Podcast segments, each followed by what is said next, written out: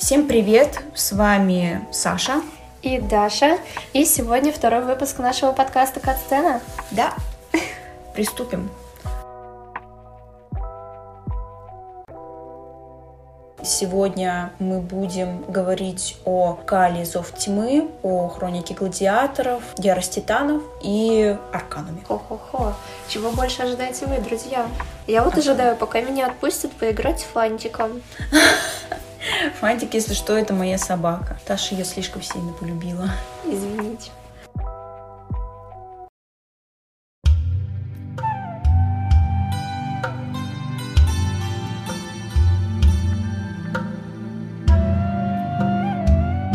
Итак, Кали Зов Тьмы — это история про молодую девушку-индолога, которая попадает в Индию, чтобы раскрыть дело э, о пропавшем дипломате, дипломате из Англии. Из Англии. Причем, заметьте, девушку-индолога без какого-либо опыта работы. Мне кажется, немаловажное такое уточнение, да, для дела политической важности. Но мы в дальнейшем понимаем, что в итоге за нее кто-то поручился, и эта тайна у нас раскроется чуть позже, возможно, в следующем обновлении. Мы не знаем. Поэтому, в принципе, пока все логично, и вопросов пока не задаем, почему так.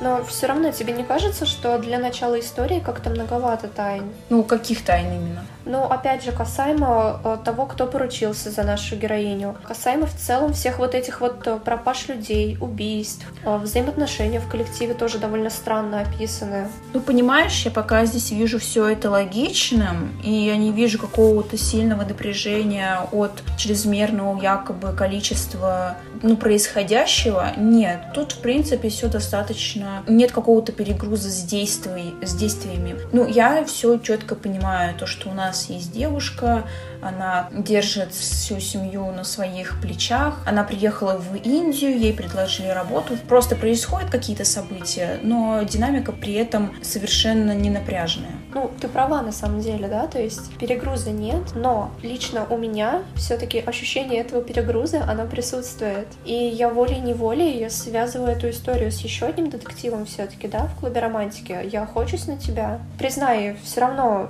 между двумя историями одного жанра так или иначе параллели проводятся, волей-неволей ты начинаешь сравнивать, и вот мне кажется, что в сравнении, в эмоциональном плане, да, то есть когда ты эту историю проходишь, Кали все-таки проигрывает. Я не имею привычки сравнивать истории, потому что я все равно понимаю, что люди, которые пишут, совершенно разные, и пишут они по-разному. И у кого-то есть свои плюсы, у кого-то есть свои минусы, поэтому, так как я к истории «Охочусь на тебя» достаточно равнодушна, и я понимаю, что это совершенно, ну, отдельный продукт, я сужу Кали только потому, что происходит в этой истории.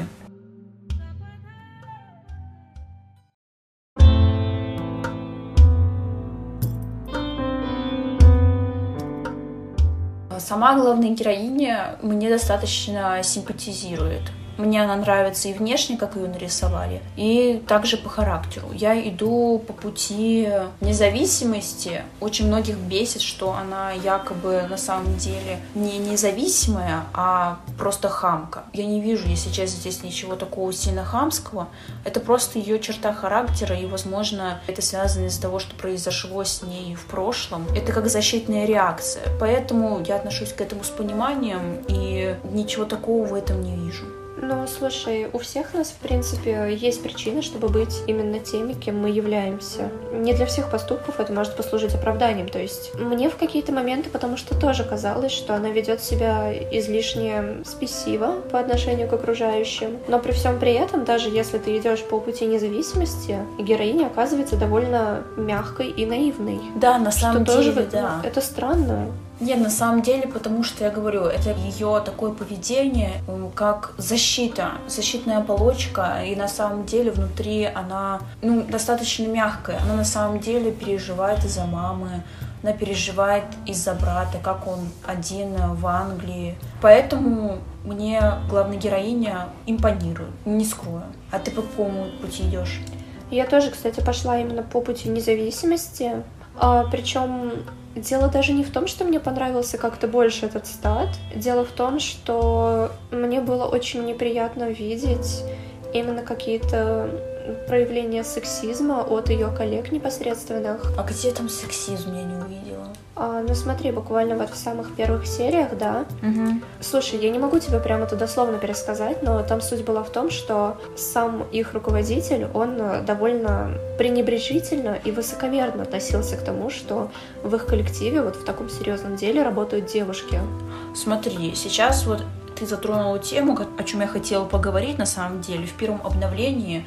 Это то, что мне вообще не понравилось э, в Кале. Не нужно упоминание, что вот это все из-за того, что я девушка. Вот это вот, знаешь, э, подчеркивать твой пол, хотя при этом сам мистер Роуз ничего не говорит, потому что мне больше показалось то, что мистеру Роузу не нравится, что неопытные сотрудники находятся на этом задании, а не то, что они женщины. Мне кажется, если бы они были более опытными, то я думаю, что ему было бы вообще все равно, женщина это или мужчина. Ну, слушай, у Лимы вообще-то есть опыт э, вот в этой сфере деятельности. При всем при этом ее он тоже особо не уважает. Ну, я думаю, может быть, это из-за из-за возраста. Потому что примерно Амала и Лима они одного возраста. Может быть, еще из-за этого.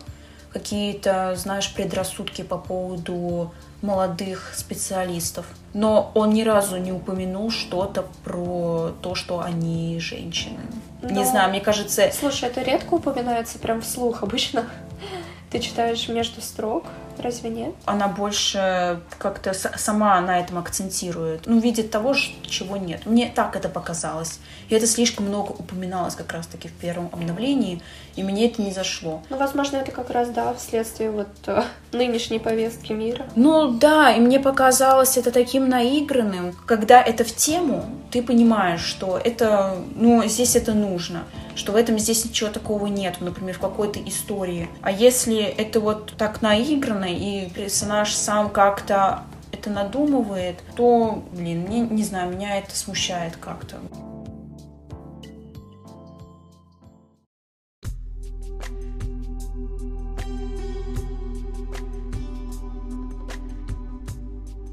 Что касается фаворитов э, в Кали, у нас их пока что три. Ну, у нас как раз еще четвертый появился в этом обновлении. Это загадочный молодой человек.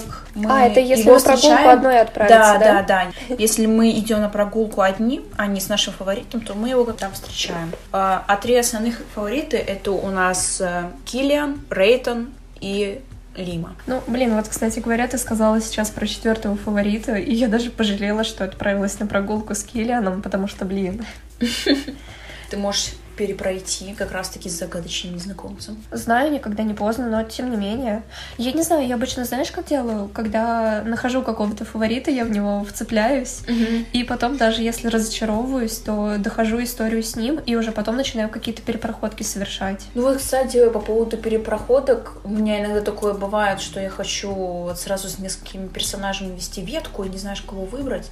А вот э, в Кале я увидела с самого начала Киллиана и поняла, что все, мне больше никто не нужен, никто. Я не знала, какие могут быть еще фавориты, чтобы они его переплюнули, или в итоге их не было, и я веду ветку с этим прекрасным мужчиной. Вообще, мне кажется, что тот же Рейтон, он вполне себе достойный конкурент, разве нет? Он интересный персонаж. У него интересная внешность, и он сам как персонаж по характеру тоже он достаточно такой э, таинственный мужчина. Если вы идете с ним по ветке, вы понимаете, о чем я говорю.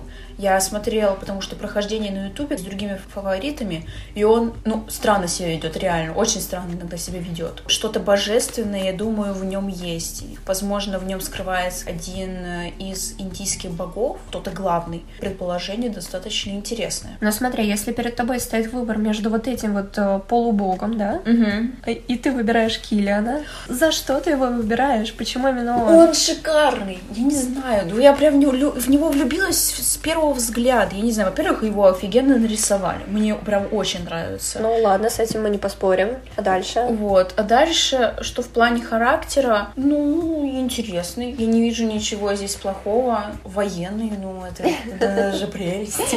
Немножко грубоват. Это интересно. Такой упертый. Волевой. Волевой, да. Мне нравится здесь на повестке. Очень мило. А если взять Лиму, то почему, допустим, от нее отказалась? Она ведь тоже довольно запоминающаяся девушка. Лима, я тоже с ней смотрела на ютубе прохождение, как бы с ней по ветке, и она достаточно, мне она тоже понравилась. И их взаимодействие с Амалой, не знаю, они прям такие вот девочки-девочки, я не знаю, как это еще назвать. С любым фаворитом, которого вы выберете, вы все равно пойдете к мемориалу Виктории. Там, когда происходили действия с Лимой, э, когда мы с ней общались, это было достаточно мило. Не знаю, особенно когда она предложила, может быть, ты женишься на мне. Это прикольно. Ты это знаешь. К сожалению, я выбрала Килиана, точнее, к моему счастью. Так что, извини, Лима, не в этот раз. Эти вот отношения дружеские, но переходящие, непонятные. Здесь вот ветка с Лимой достаточно интересна. Ну, не знаю, буду я ли, ну, кстати говоря, я проходить. Вот в последнее время в целом ветки с женскими персонажами, они стали более яркими и более качественными, что ли. Не могу как-то согласиться, потому что я не знаю. Я очень редко когда ну, веду. В целом даже стало появляться больше женских персонажей, они стали лучше прописаны. То есть им уделяется больше времени, нежели, допустим, пару лет назад. И мне кажется, это просто охренительно.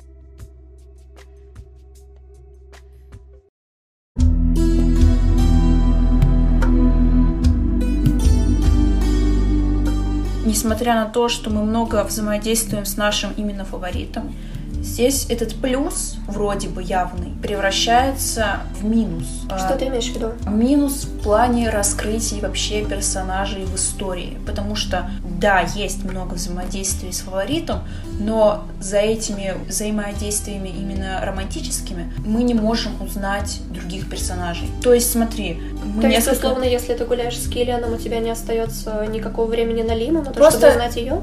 Ну да, мы просто вообще не можем узнать о других персонажей. То есть мы не можем там, например, даже по работе вдвоем куда-то уйти, чтобы это не влияло на наши отношения в плане романтических, и просто узнать об этом персонаже. Вот это мне не нравится, потому что, по сути, да, я веду ветку с Киллианом, я что-то о нем узнаю, но при этом про Лиму и про Рейтона я вообще ничего не знаю. И не говоря уже про мистера Роуза. Я все равно хочу узнать их, этих персонажей. Не в романтическом плане, а просто как, ну, моих коллег. Ну, мне кажется, это просто особенность именно этой истории.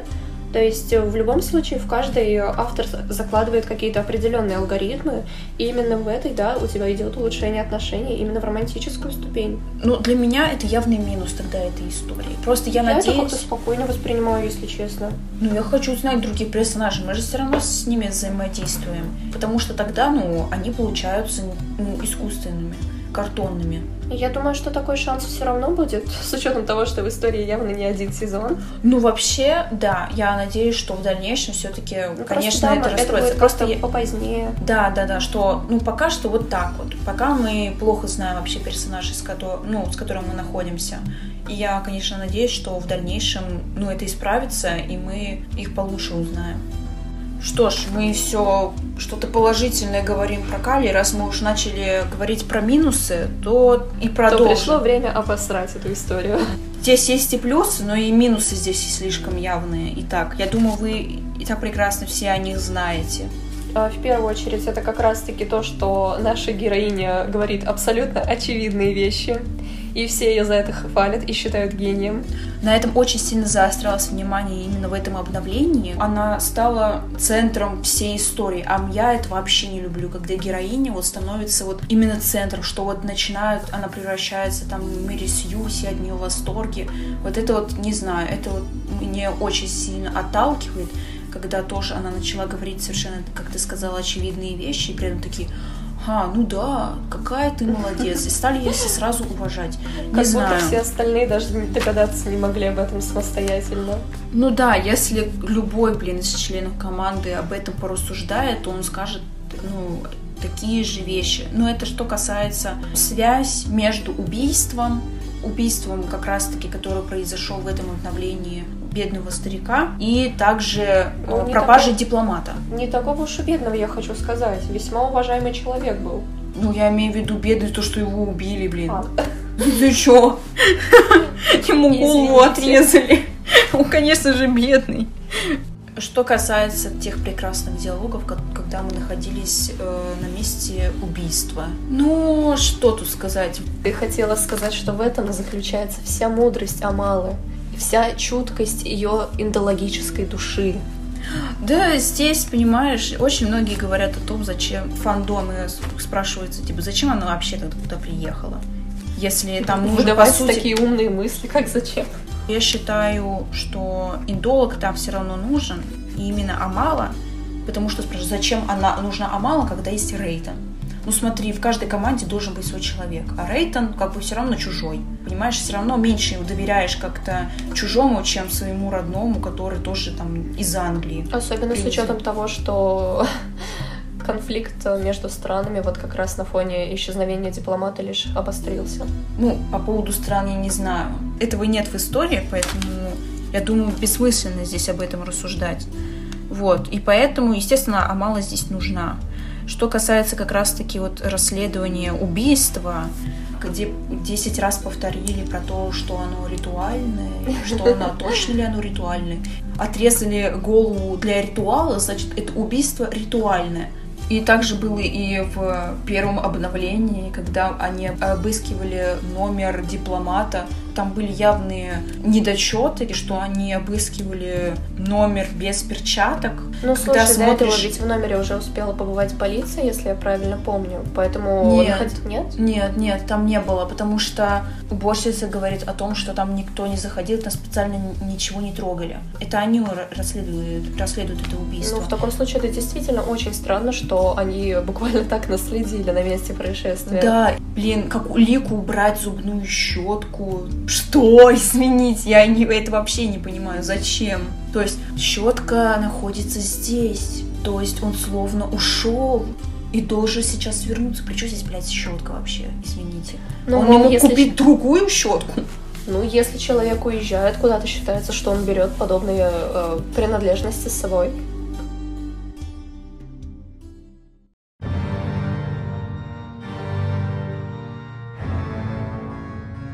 Кали э, прикольно, когда затрагивается мистика, потому что сцена, когда у Амалы приходят какие-то видения в номере, мне понравилось из музыкальное сопровождение, и то, как это было сделано, два духа между это собой Это сделано качественно, но, да. если честно, меня в какой-то степени это даже напугало. То есть я проходила тогда эту историю ночью, и мне было очень не по себе.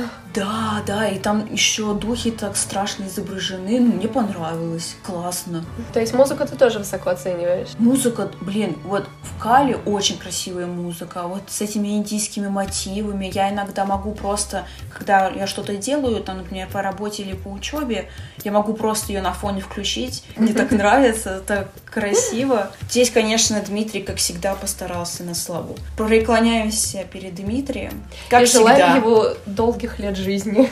Блин, мы желаем ему отдохнуть хорошо, потому что, мне кажется, он в этом очень сильно нуждается. Если кто об этом не забыл, а я думаю, много людей, которые вообще про это совершенно не помнят, так это то, что у нас вообще-то действие происходит в 80-е, то есть в 1900 именно в 83-м вроде бы. Если я правильно помню, то да. И это довольно иронично, на самом деле, то, что кроме музыки нам об этом времени буквально ничего не напоминает. Да, ну даже не музыка, музыка такая индийская, она может быть и в наше время и 80-е. И это вообще никак не сказывается. И единственное напоминание как раз-таки об этом времени это то, что э, героиня главная разговаривает со своим братом по домашнему телефону. Все. На самом деле я очень часто об этом забываю и э, думаю о том, что мы находимся в настоящем времени. Потому что даже наряды об этом не напоминают. То есть наряды все современные, вот которые повседневные, ну вообще не дух 80-х.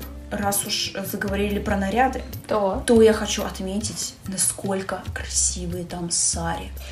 Просто, вот понимаешь, я трачу на коляр алмаз, потому что мне пока эта история интересна. Мне интересен сам сеттинг индийский, я люблю Киллиана, я не могу не потратить на него алмазы. И наряды, я реально здесь алмазов вообще не жалею. Я наоборот, я прохожу только на алмазной лихорадке. Мне кажется, вы это могли понять, потому что большую часть э, как раз э, этой главы подкаста я просто сижу и молчу, и просто Саша восхищается всем происходящим. Я не знаю, я просто, наверное, не нашла в этой истории чего-то своего. И даже в плане нарядов, то есть какими бы они красивыми не были, я абсолютно не готова на них потратиться. Нет, я вот когда вот увидела вот фиолетовые сари, розовые сари, когда мы гуляем с нашим фаворитом, я вот это увидела, и я просто, несмотря на ценник, нажала это взять, потому что, ну, правда, очень красиво. Я ни одного Мне, наверное, не пожалела. больше всего понравилась именно та сари, которая нам э, дает э, госпожа, как только мы у нее заселяемся. А, и там как раз-таки ощущается то, что это не вот что-то такое, скажем, яркое, сериальное, да, это что-то, что действительно несет в себе дух истории. А ты про какой именно наряд говоришь? На самом деле про любой из тех, кого, которые она дает. То есть сперва, как только мы к ней заселяемся, mm-hmm. она говорит то, что муж ей сделал подарок давным-давно, но она так это сари не надела. А, ну ты про это сари говоришь. Она тоже красивая, но и в этом обновлении прям, я не знаю, прям я реально была рада потратить эти алмазы на такие красивые наряды.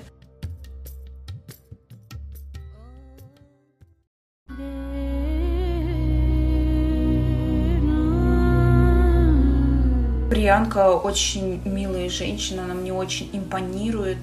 И она с такой теплотой отзывается, она так гостеприимна. И очень странно, я думаю, это потом раскро... раскроется как раз-таки в истории, почему у нее вместе с ее мужем нету детей. Многие говорят, знаешь, что, что? у некоторых есть теория о том, что таинственный четвертый фаворит — это сын Приянки и Арьяна. А почему это? Они же сразу заявили то, что детей у них нет. Ну, возможно, это из-за того, может быть, он как-то их предал, потому что многие Э, думают, то, что персонаж, который находится на ритуале. Uh-huh. У нас, ну, история начинается с ритуала. Ритуалы там убивают какого-то неизвестного мужчину, есть, который, скорее всего, имеешь в виду, есть что дипломат. Э, они могли от- отказаться от сына, потому что он предал их веру в этом ключе? Ну, не веру, а может быть и веру. Может быть, потому что он просто их как-то опозорил из-за, из-за его как раз-таки взглядов на мир. Uh-huh. Возможно. И вот такая теория есть у фандома. Ну, вот, кстати, насчет э, госпожи меня все-таки немного смущает э, ее вот эта вот доброта, потому что за ней явно скрывается куда более жестокий, жесткий, прошу прощения, жесткий властный характер. То есть даже вот эта вот ситуация с Саной, где девушку чуть ли не насильно пытаются выдать замуж, мне кажется, это все-таки нет, я здесь в этом не вижу ничего такого, потому что это часть э, их культуры, часть их жизни. Там вообще в Индии очень рано девушки выходят замуж. И здесь в этом Но я Сана не вижу явно, ничего такого. Сана явно несчастлива от этого факта. А там, в принципе, мне кажется, никто из девушек, они просто это принимают как данность. Мне кажется, там девушка, ни одна девушка как бы и не перечит своим э, родителям. Потому что, ну, это как должность. Типа, ты должна вот это сделать. К сожалению, да, это грустно. Как бы ты не поменяла, они с самого детства об этом знают, что так и будет, что родители будут выбирать э, своей дочери супруга. Поэтому я в этом ничего такого не вижу, и поэтому пока Приянка мне достаточно импонирует. Мне больше вопросов как раз-таки к Сане. Она что-то... Саня. Не знаю, она какая-то, вот она какая-то таинственная. Мне кажется, она что-то скрывает. И я неоднозначно отношусь к этому персонажу хоть я там у нас и был выбор доверить ей как раз-таки угу. нашу тайну о том, что мы что-то видим потустороннее, не знаю. Ну, слушай, даже если она у нас э, такой э, мистический персонаж, до настоящего момента она нашей героине только помогала. А, пока да, соглашусь, но э, что из этого выйдет, я не знаю. Возможно, да, но скорее всего будет больше положительным персонажем. Посмотрим, что будет дальше. В любом случае, мне эта история, правда, очень интересна, и мне, правда, интересно, что будет дальше.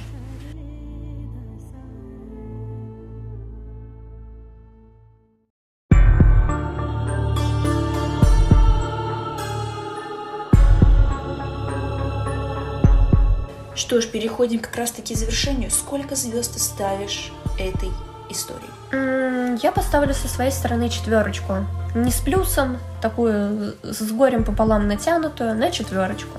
Но эту новеллу у меня много вопросов, но также она при этом мне очень нравится. Там есть и плюсы, и минусы. А, минусы тут больше, конечно, в части повествования, но что прям есть э, моменты, с которых ты, так сказать, кринжуешь. Ну, вообще, в целом, мне, правда, она нравится.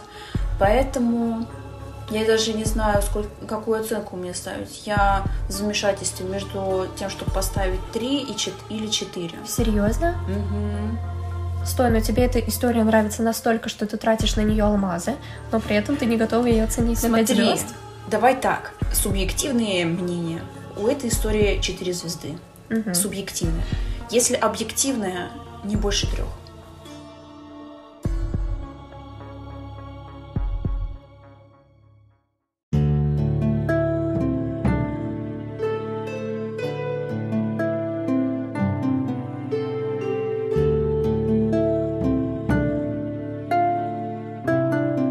Так как у нас с Дашей совершенно разные мнения по поводу Ярость Титанов, мы решили сделать так, что у нас будет Небольшая дискуссия, после чего вы как раз-таки уже сами решите, на чьей стороне вы, и что вы думаете в целом об этой истории. Также будем рады услышать непосредственно ваши мысли на этот счет. Поэтому, пожалуйста, оставляйте комментарии, мы будем рады их все прочесть.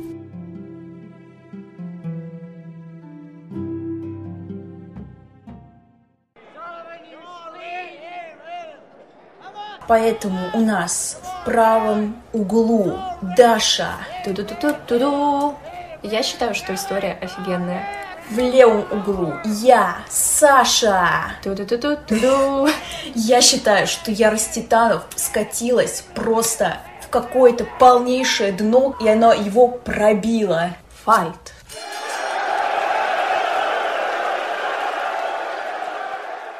Туду, начнем с положительного. Так, я так понимаю, что мы сперва все-таки о самой истории говорим, а не о последнем удавлении, да ведь? Ну, мы сейчас кратенько пройдемся. Ярость Титанов, как она у нас начинается? Обычная девушка, которая учится... Которая вдруг оказывается богиней. Ну, нифига В себе. принципе, да. Ну, слушай, во-первых, я хочу начать с того, что мне изначально эта история самой не понравилась. И я очень долгое время ее фукала всячески и обходила стороной. Пока я не знаю, что со мной произошло, но мне в этом плане очень помогла смена имени героини, потому что как только я ей дала подходящее, на мой взгляд, имя, как только я выбрала определенную внешность, история для меня заиграла новыми красками, и вот в тот момент я поняла, что могу ее воспринимать всерьез. И чё, как ты ее назвала? Она у меня Аркель. Аркель? Ракель. Ракель? Ракель. Интересно.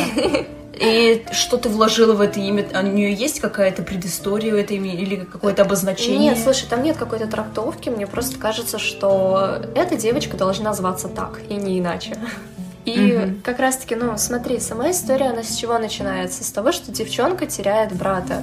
И мало того, что она теряет брата, на нее начинает сваливаться вся вот эта вот сверхъестественная дичь. Мгм. Что, в принципе, я не знаю, мне кажется, любого человека это подкосило бы, не только нашу главную героиню. На первом этапе мне казалось все это очень странным, потому что много событий, много каких-то проблемных ситуаций, которые не находят э, ответа, не находят выхода. Но потом для меня эта история стала достаточно интересной, достаточно жизовой. То есть почему? Потому что она как раз-таки очень близка к реальности. То есть смотри, э, дело не в том, что кто-то из нас вдруг резко оказался богом, но типа у девчонки появляются проблемы, и вместо того, чтобы ее друзья помогли ей их решить, они ей наоборот подкидывают еще какие-то сложные жизненные ситуации, кто-то к ней начинает лезть, да, условно, кто-то подкидывает проблемы именно вот с этой божественностью.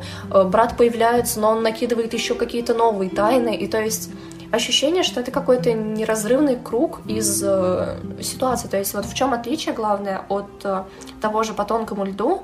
А в тонком льду, когда появ- проблемы появляются, появляется также и какой-то замечательный персонаж, который помогает их решить. Здесь такого нет. Здесь ты гребешь сам. И вот это то, что для меня эту историю выделило, и то, что помогло мне считать ее особенной. Поэтому, блин, я обожаю ярость титанов. Я могу на самом деле очень долго об этом говорить. То есть, начиная от э, сюжетных линий, которые действительно хорошо пропи- прописаны, от характеров персонажей, так непосредственно и до внешнего вида нашей героини, потому что он может быть абсолютно разным. То есть, это не секрет небес, где ты можешь быть либо такой кислотной феей, либо демоном и ангелом. А здесь ты можешь реально сделать из нее кого угодно. Милую девочку, бунтарку, то есть тут нет каких-то границ, понимаешь? И это меня зацепило. Если мы начали говорить как раз-таки о первом впечатлении ярости титанов, то я хочу сказать, что изначально мне история ну, не понравилась. И вообще я ее на очень долго заброс... забросила. Чуть ли там, я не знаю, уже второй сезон начался, а я все ее не проходила. Буквально вот две серии прошла и все. Но потом как-то раз лет в алмазную лихорадку, мне просто нечего было делать, и такая, ну ладно, дам еще один шанс. И я как-то втянулась. Ну, было такое. Все равно я решила прям погрузиться в эту историю, посмотреть, что да как. Но она затягивает, да. скажи. На тот момент да, я как-то прошла, так не могу сказать, что мне было как-то скучно, хотя поначалу мне так как раз-таки и показалось, что ну история что-то не очень интересная. И она меня, да, она меня поначалу затянула, я подумала, ладно, хорошо, я ее буду проходить. И плюс ко всему у нее появился какой-то хайп, я даже не знаю, очень многие любят на самом деле Ярость Титанов, и очень многие любят фаворитов Ярости Титанов. Мне кажется, что вот такая вот волна любви, она пошла именно из-за того, что, ну, во-первых, сверхъестественная тематика, да, она всех зацепила. Даже, знаешь, больше тематика как раз-таки Древней Греции, все очень давно ждали как раз историю, связанную с Древней Грецией, с мифологией древнегреческой. Наверное, даже больше из-за этого. Да, и вот как раз я видела, как большое количество фанатов строили самые разные теории касаемо того, кто же наша главная героиня, какие на самом деле мифические существа, персонажи, которые ее окружают. И, блин, я, если честно, даже себе несколько историй тогда заархивила, потому что это правда казалось мне настолько глубоким, настолько правдоподобным, что, если честно, вот даже когда героиня в итоге оказалась Артемидой, я немного разочаровалась, потому что это было слишком легко и слишком неподходящий ей, потому что условно, когда тебе дают такое количество веток, такое количество фаворитов, ты просто не можешь оставаться богиней целомудрия, что бы ты там ни делал. А ты думала, кто она? Блин, слушай, если честно, сейчас сходу не вспомню. Там была теория, в итоге, которую я для себя так выделила, это где наша э, главная героиня, она была каким-то второстепенным богом, я сейчас даже не могу сказать, то есть правда, но это имело смысл, понимаешь? И в плане ее характера это имело смысл, и в плане каких-то ее связей, в плане друзей, то есть это все складывалось в единый пазл, то есть не было такой вот разрозненной картинки, которая есть сейчас.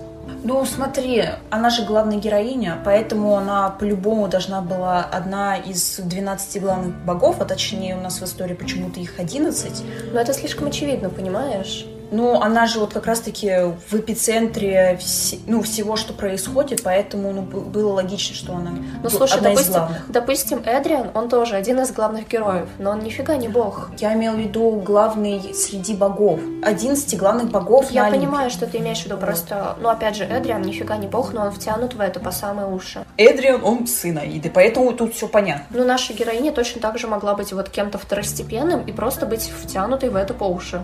Я вот к этому веду. Вот о чем мы говорили по поводу споров. Они бесполезны. Извините.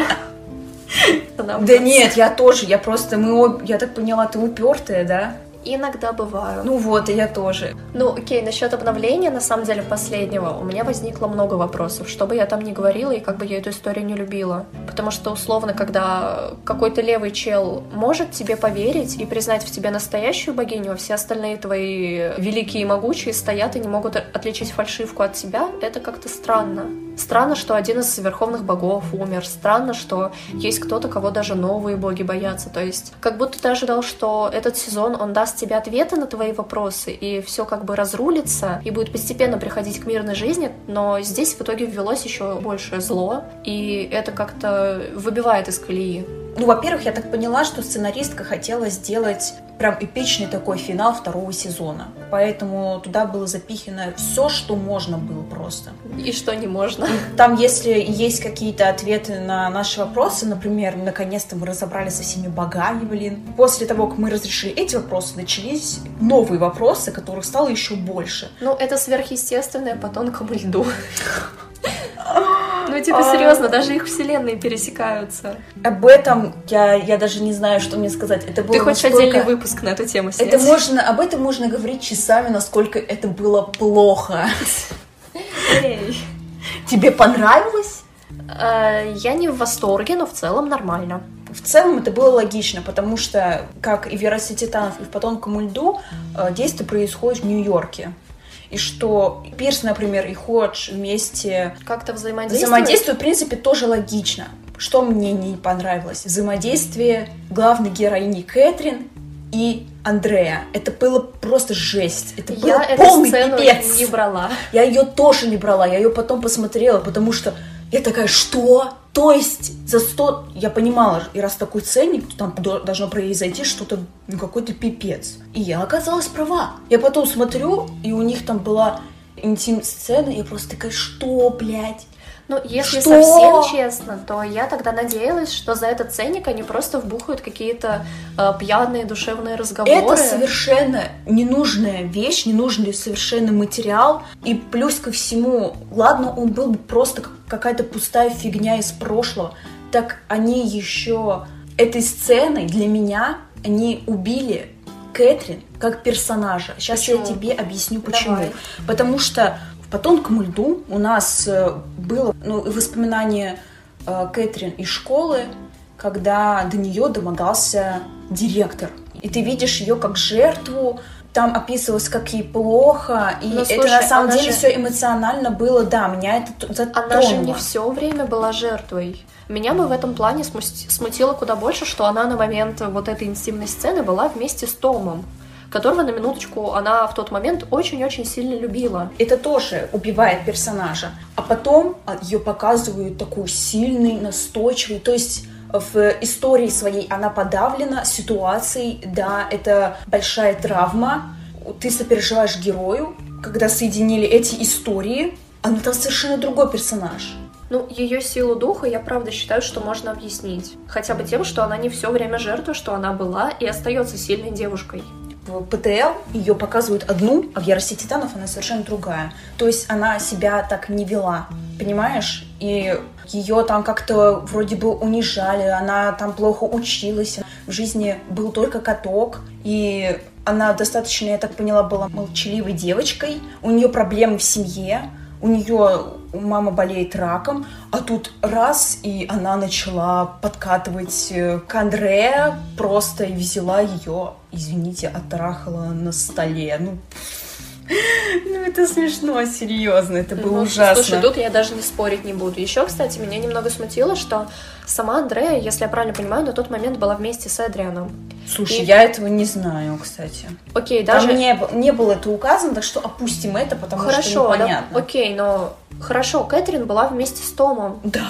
И я понимаю, наверное, у кого-то в мозгах э, измена подобного рода изменой не считается, но, по-моему, это все-таки имеет место быть, вот чтобы, ну, Не, это странно, понимаешь, это нетипично для Кэтрин. это, не просто типично нетипично. для одной из них. Я понимала бы, если бы, например, к Андре подкатила просто, понимаешь, не Кэтрин, а другая левая девочка какая-нибудь. Тут бы я еще поняла, потому это что... тоже было бы странно вообще-то. Все-таки что-то мне от деле- есть вообще-то. Тогда на тот момент не было, потому что она была подростком. У нее вот ближе, когда начали происходить изменения вокруг нее, и она начала только вспоминать. Только тогда у нее начались какие-то там изменения, и то не очень сильные. Из положительного я еще могу выделить то, что очень-очень хорошо прописана ветка непосредственно с Эдрианом.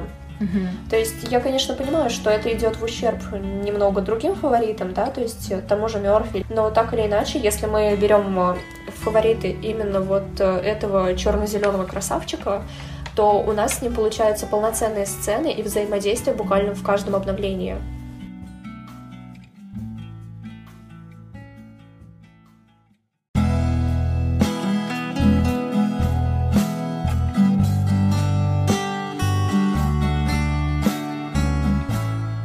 Главная героиня у нас Андрея. Умница-красавица, имеет братца, а братца очень сильно любит, и она вся такая хорошая. И тут вдруг происходит такая проблема. это невозможно, чтобы человек был умным, красивым и имел брата. Да нет, нет, это возможно, мне просто, мне, ну, мне бесит героиня, честно. Минутка Меня ещё- недоёбов. Да, да, да, да, да. Это я просто, если честно, доебаться, серьезно. Э, На самом деле в этом нет ничего плохого. Главная героиня мне не нравится, как вы поняли, потому что она какая-то бесхребетная. она не может никак за себя постоять, ей постоянно нужна чья-то помощь, а помощь еще плюс ко всему это не приходит. Сюжет начинается где-то на последних пяти-четырех сериях. А до этого у нас, как можно описать ярость титанов? А, а что происходит? Спрашивает Андре. И ей все отвечают, ты не понимаешь, это опасно. Мы просто хотим тебя защитить, поэтому мы тебе ничего не скажем. И это происходит охуеть как много времени, понимаете? Ну слушай, Андрея самой бесит этот расклад. Ее бесит этот расклад, и она нихуя сама не может э, как бы выяснить, поэтому она ходит рядом с ними и такая, ну может быть все-таки скажете, а я такие, ну как бы нет. У меня всегда на всей истории один пример, это дневники вампира. Блин! Ну серьезно, типа просто девчонка ходит, вокруг нее происходит какая-то сверхъестественная дичь, она нихуя не понимает, пытается пиздострадать, э, в итоге жизнюха забрасывает ее так, что даже по пиздострадать некогда, и все. Ну, для меня она просто такая, ой, вот, блин, я такая несчастная, тут у меня все плохо, и там у меня все плохо, и я буду сидеть и ничего не делать. Как вам так, такой расклад? Она, я буду устраивать. Она, она постоянно делает. Что? Давай мне скажи. Мне, она пожалуйста. постоянно пытается найти правду. Она ходит ко всяким э, пророчицам, ищет своего брата, ходит на вечеринки. То есть, ну слушай, действия происходят. По итогу нифига не происходит, потому что куда бы она ни пошла, ей отвечают одно и то же. Ну, это вопрос уже не к Андреа, а непосредственно к другим персонажам и к сценаристке. Андре это как бы норм.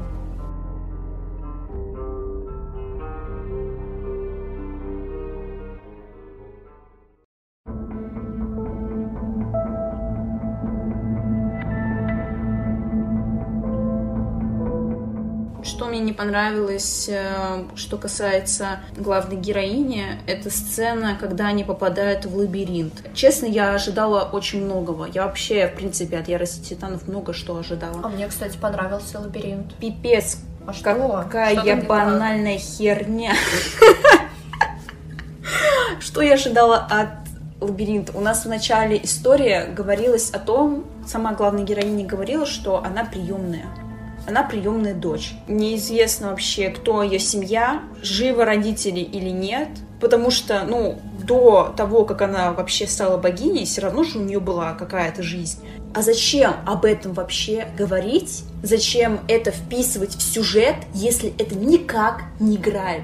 Может быть, это заиграет дальше. У нас еще один сезон будет как заиграет. Нет, в следующем сезоне, я уверена, это просто будет, это никак уже не будет затронуто. В следующем сезоне у нас будет эм, сражение с этими титанами. Ну а прикинь, если главным злодеем окажется типа ее родитель настоящий. Нет, потому что я не думаю. Ты просто не переживешь этого. Если бы они хоть как-то, хоть раз появились, еще, может быть, можно было это предположить, но сейчас нет. Почему мне не понравилась сцена с лабиринтом? Потому что я думала, что там будут реально какие-то психологически глубокие проблемы будут ее затронуты. Может быть, это как раз связано с тем, что она приемный ребенок в семье, и она такая умница, отличница, потому что она хотела показать себя с лучшей стороны, что она хорошая, что они не зря ее забрали из детдома. Вот то это есть... все я ждала. Именно то, что психологические проблемы, которые были показаны нам в лабиринте, они были недостаточно мощными, как бы в этом хейт. Да херня какая-то, серьезно. Просто она пришла в лабиринт. Самые, ну, самые потаенные такие страхи должны показываться. Я думала такая, ну все, сейчас будет интересно. Мне, кстати, понравилось сначала, когда она оказалась на берегу, и там стояла такая дверь, я прям прониклась вот э, этой атмосферой, я прям оказалась внутри всего происходящего. Правда, классно. А дальше я такая, ну ёпарасоте, ну почему? Она оказывается в школе, и там Эдриан сидит с Кэтрин, и типа ее обзывают, ее обзывает Афродита, ну просто слили все, серьезно. Ну, слушай, для нее, судя по всему, самое важное, что есть в жизни, это как раз-таки ее друзья. И подсознание ей подсовывало те картинки, где друзья как бы от нее отказываются. Для меня это никак не показало глубоких чувств персонажа. Все как было на поверхности, так и осталось. Все эти переживания можно, в принципе, было и так понять. Нет, и так понять вот на протяжении сезона. А тут нам в очередной раз показывают то, что Андрея не уверена в себе, потому что она боится, что ее бросят ее друзья, вот эта вся херня. Такая вот сцена, которая реально, ну вот, могла стать классной. Э, Андрея могла раскрыться как персонаж еще сильнее, чтобы мы могли еще сильнее переживать за нее. По итогу ее просто слили. Я не люблю обесценивать, я не обесцениваю, я просто, ну не в этой истории, понимаете? Я понимаю, что это может быть переживание такое у человека. Не так я себе это представляла.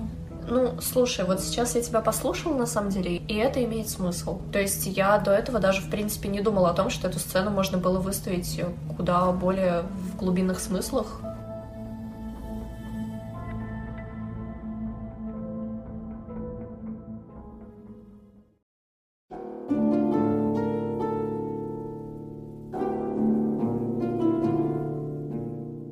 итоге там появляется этот сраный Зевс, он говорит такую же типичную хуйню, как и все остальные. Ну, кстати, Зевс меня в этом плане удивил, потому что я думала, это будет как воссоединение любящего отца с дочерью, он ее просто в блядь, кидает.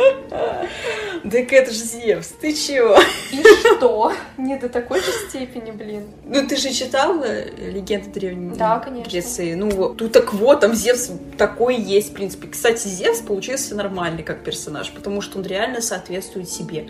Просто ну, допустим, говно. Персифона в мифах совершенно иная. Э, Многие Персифона... совершенно иные. Почему Зевс остался тем же? Ну вот она решила, наверное, вот таким сделать. В принципе, я ничего против не имею. Э, Персифона в ярости титанов, полнейшая тварь, которую я не любила, но при этом она у нас появляется только в начале где-то, она что-то там рядом ходит с Аидой, там А потом мышкой. она оказывается главной крысой. А потом она пропадает почти на хер знает сколько, и потом оказывается, что она предательница, как же банально. Это было так очевидно. Я думала, что там может быть какой-нибудь предатель, кто-нибудь по типу Эдрина. Я понимала, что такого не может произойти. Но ты поняла, какой-то очень близкий человек. Но в итоге оказались злодеи те, кто и так были злодеями.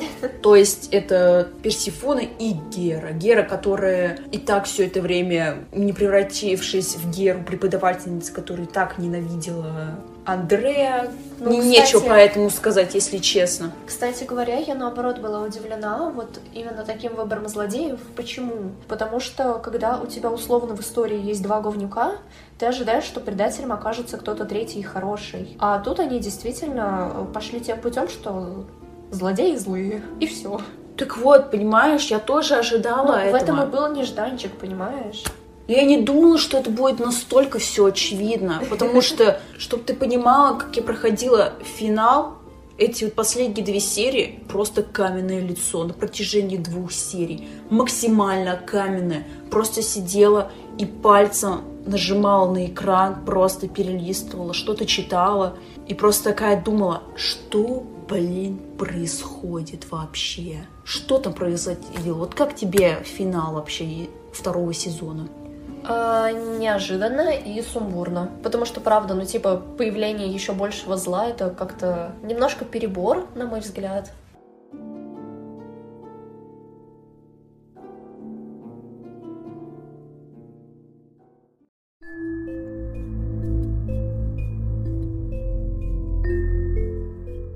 Итак, сейчас я постараюсь объяснить, почему же у меня так сильно горит. Я как уже сказала, на протяжении первого сезона и еще плюс почти весь второй, и вот только последние несколько серий нам наконец-то что-то открывают. Наконец-то у нас открылись все боги. О, спасибо. Зачем это нужно было растягивать, мне неизвестно. Решили понимаю... все, все впихнуть вот в эти вот серии, особенно в последние две серии. Настолько сильно решили все впихнуть, что Рамона, которая стала Афиной, мы даже ее не видели ни разу ни разу за все это время она одна из главных богов, которая присутствовала на ритуале. Мы даже с ней не поздоровались. Вообще, мне очень нравилась та арка как таковая, где мы ищем всех этих богов. Но меня смутило то, что вот действительно последние, они просто появились по щелчку пальца. Да, на протяжении первого сезона мы занимались полной херней из двух сезонов полноценных, которые можно было сделать ну, знаешь, таких динамичных. Сделали три, просто растянули, потому что уже не знали, что впихнуть. Решили из первого сезона сделать просто поиск брата. И какая-то непонятная таинственная херня, которая наскучивает уже.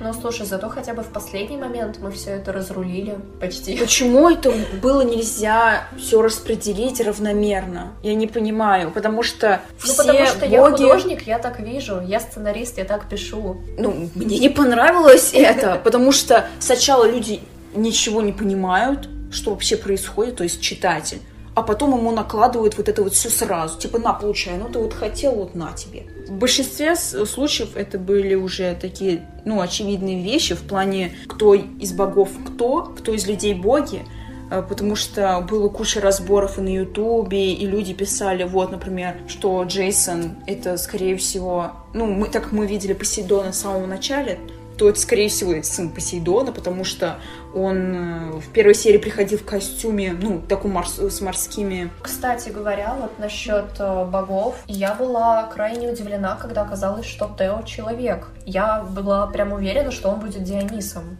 Скорее всего, так и будет на самом деле. Раз у нас сейчас Дионис умер, многие говорят о том, что, скорее всего, как-то Тео займет его место.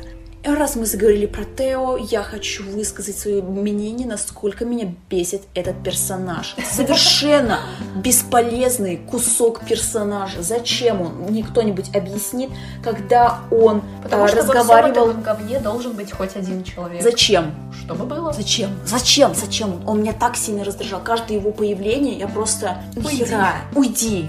И когда он начал ко мне подкатывать, я просто такая пожалуйста, нет. Я просто пыталась быстрее перемотать вот эти вот все вот недоподкаты, вот эти вот все пацанские. Это было просто ужасно, это было просто кринжово. Что касается ярости титанов, почти все э, сцены с подкатыванием в романтическом плане а, также интим-сцены, это все один сплошной кринж. Не видела ни одной нормальной сцены. А, сцена с э, Мерфи в душе. Я не читала ее, кстати. Я- Потому что мне вообще, в принципе, Мерфи вообще не нравится. Я не Серьезно? знаю, почему все так сходят по нему с ума. Он мне не нравится ни по характеру, ни внешне. Он просто, ну, обычный нытик, потому что он постоянно это такой, образ блин, сэд-боя. Блин, я хотела тебя защитить, но я не смог, потому что я не уверен в себе. Да пошел бы и защитил, ёпарасы ты. Ты нахера мне это носишь? Ты мне вообще нафига это говоришь? Потому что я тайно тебя люблю. Господи, это вообще ужас. Я такой неуверенный, потому что я собака. Ну это реально, ну это правда смешно. Я не знаю, я не могу воспринимать его всерьез. И я такой крутой, я езжу на байке. И я не выбрала его в качестве фаворита чисто потому, что в самом начале истории мы узнаем, что он подкатывал с одинаковым рвением как к нашей героине, так и к Афродите. Он так не подкатывал? Это было в каком-то там душевном разговоре. Ой, блин, я это То есть, вообще типа, это помню. такой момент из э, средней школы, условно, да, из старшей. И я, собственно, поэтому его решила как-то продинамить, но в целом, мне кажется, он клевый. И то есть я вот смотрела именно секс-сцену с ним в душе. И я не знаю, многие почему-то с нее словили кринж, потому что, типа, ну что за чувак будет носить презервативы на всякий случай. Но вообще-то это здравая позиция, я хочу сказать. Ну нет, это нормально вообще. Да, Многие в целом, так делают. мне кстати. кажется, сцена была прописана хорошо, более того, намного даже лучше, чем с Эдрианом. Поэтому, слушай, я тебе прям рекомендую к просмотру. Нет, ну я не знаю, мне уже, если честно, это уже не интересно.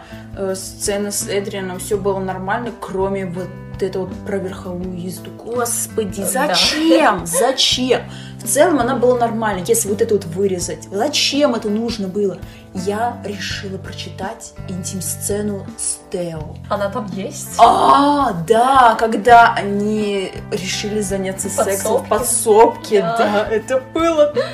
Я не могла это себе представить, потому что, Тео, это просто жесть. Ты сам нифига не понимаешь, что происходит, ты влезаешь почему-то в это, и при этом ты еще пытаешься как-то поднять э, настроение героини, пытаешься, ты начинаешь с ней разговаривать Ну, с наездом, когда они находятся в клубе, я разозлилась, серьезно, я разозлилась на этого персонажа, потому что он будет мне говорить, как мне поступать, хотя сам В этом этого не делает. Смысл. В этом есть смысл, потому что они, в принципе, оба в происходящем нифига не понимают, поэтому их союз, он, ну, плюс-минус логичен.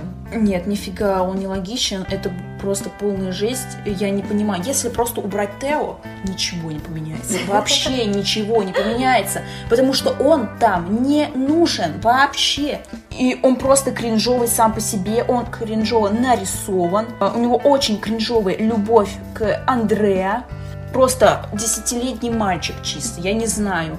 Пытается что-то ей там объяснить про ее психологическую какую-то фигню, о том, что она должна думать о себе. М, Тео, иди в жопу, пожалуйста. Ну, реально, вот без него проблем до хера. Он еще тут сюда лезет зачем-то. Ну, реально, просто жесть какая-то. Это один из самых бесячих персонажей в клубе романтики вообще в целом. Да ладно, Серьезно, даже да. Да, да, это один из самых раздражающих меня персонажей. Меня никто так не бесил, как Тео. Хочешь сказать, даже Моника проигрывает ему? Не знаю, я не сильно обращала на него внимание. А Тео есть везде. И Тео есть в финале, где вообще его было настолько много, В отличие что, от всех остальных. в отличие от всех остальных, что мы даже не увидели Афину, но у нас было зато до хрена Тео. Вообще не нужного совершенно Тео. Зачем он мне там? Не надо мне его, пожалуйста, впихивать. Не надо его везде впихивать в эту историю. Ну, мне, ну не надо, пожалуйста.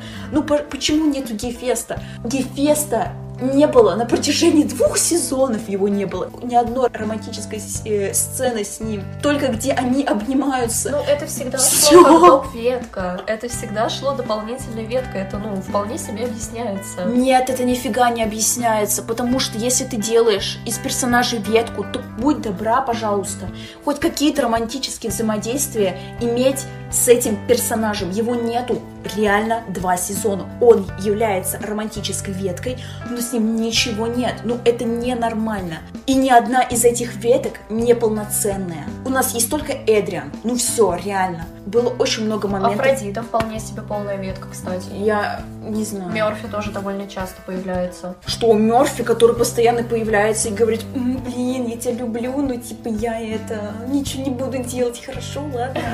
Ну ты пипец. Афродита, которая такая, ой, я девочка такая сладкая конфетка, я вот и, и с этими потусуюсь, и с этими потусуюсь, и вся Ну, вот такая. я тебя, конечно же. Да, да, да.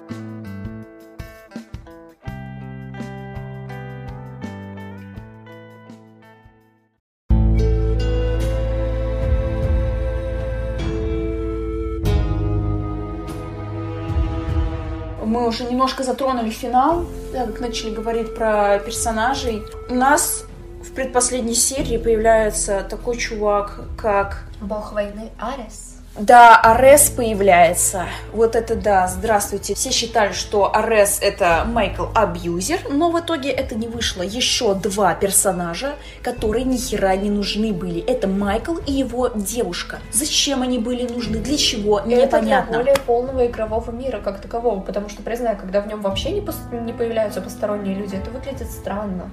Нет, мне это вот было совершенно не нужно. Зачем? Зачем они нужны? Для того, чтобы вначале она такая бедная несчастная девочка э, встречается с мудаком, и мы ее просто спасли. Вот для чего? Как это влияет на сюжет? Что бы было? Просто чтобы было, для чего, непонятно. Лучше бы за это время что-нибудь интересное впихнули туда реально. Например, раскрыли других персонажей, других богов, как бы показали их характер. Но у нас по итогу большее количество персонажей, которые присутствуют в истории, они пустые, совершенно пустые. Потому что их настолько много, просто ну, невозможно всех прописать. 10 персонажей примерно, если не больше. Чтобы ты им всем э, сопереживала, чтобы они все были полные, с характером, и со всем остальным, чтобы ты реально в них верила. Но нет, этого не происходит. Их буквально единицы в ярости Титана. Все остальные то приходят, то уходят, то ей говорят, вот, извини, я тут пропадал, потому что вот потому. И все об этом говорят. Меня это так сильно бесит. Еще меня бесит то, что Арес совершенно бессмысленный, тупой злодей. Совершенно. Который вписали последние две серии. Непонятно зачем.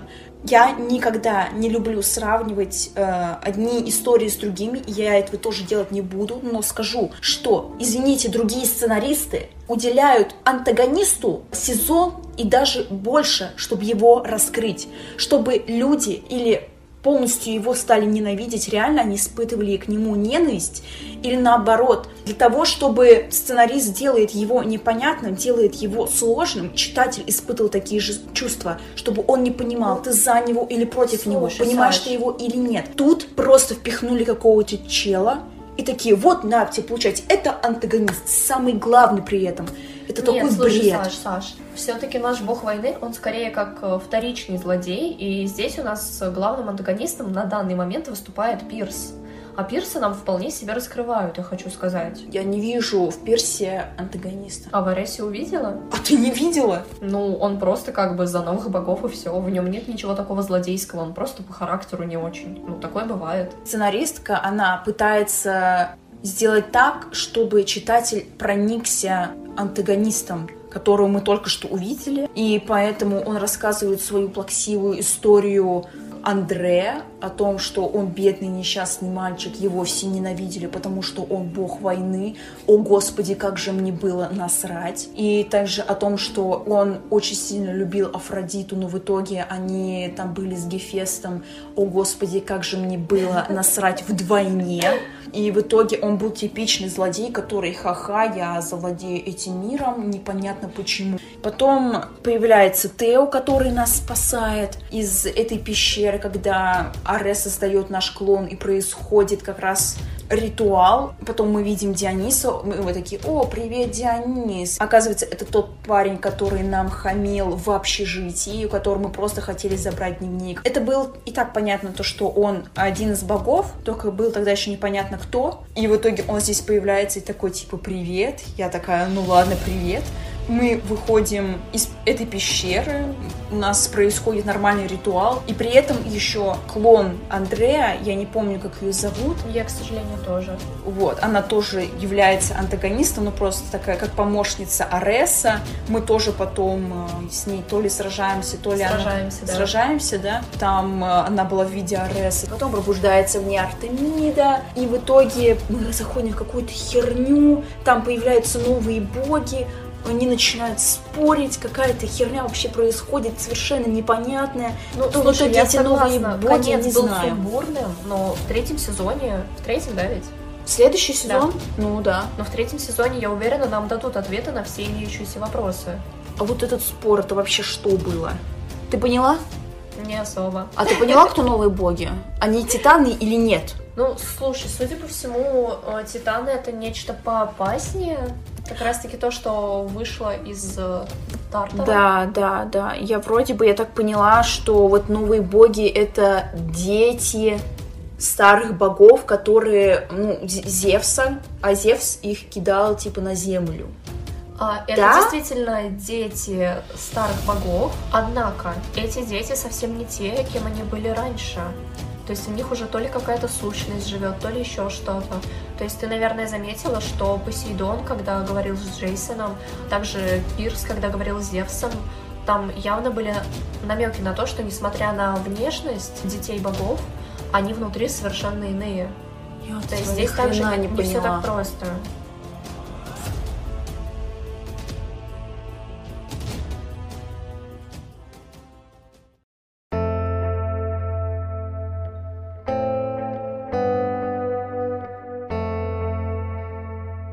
В итоге у нас последнее действие это когда помощница Ареса убивает Диониса. Как же мне было посрать просто на эту смерть. И это совершенно логично, почему мне было посрать. Я Потому думаю, что его не раскрыли. Потому что это никто. Это персонаж, который ты видишь второй раз. И извините, но миленькая сценка, где они болтают, и он ей признается, что он как бы ее так избегал, потому что Мойры предсказали ему, что он умрет из-за нее, но меня никак не затронуло вообще. А меня наоборот. Я знаешь, что почувствовала? Я почувствовала полнейшее неуважение к себе, как к читателю. Потому что вот эти вот вбросы непонятных диалогов не раскрывают персонажа вообще. Если ты мне сейчас это вбросила, я не буду ему сопереживать. Потому что я не знаю, кто это, я не знаю, кто этот персонаж. Слушай, нам все-таки по сюжету даже невозможно всем переживать. невозможно всех жалеть. Но ты его убиваешь, а значит, я должна что-то испытывать. Ну, убей Аиду, например. Вот к Аиде, да, я была бы такая, «А, Аида умерла, нет, ну что вы, почему, как? Да, потому что я знаю этого персонажа, я его видела на протяжении двух сезонов. Ну, я испытывала бы эмоции от этого. А когда убивают совершенно непонятного чувака, которого вижу второй раз, но это, блин, извините, но это полная какая-то фигня. Ну, умер и ладно, хрен с ним. Я просто этого не понимала. Почему? Ну, почему все так произошло? Я после этого полностью отреклась от ярости титанов, наверное, до самого конца, потому что мне после этого стало настолько неинтересно, что будет дальше. Потому что, ну я уже не знаю, насколько хуже может быть того, что произошло в конце.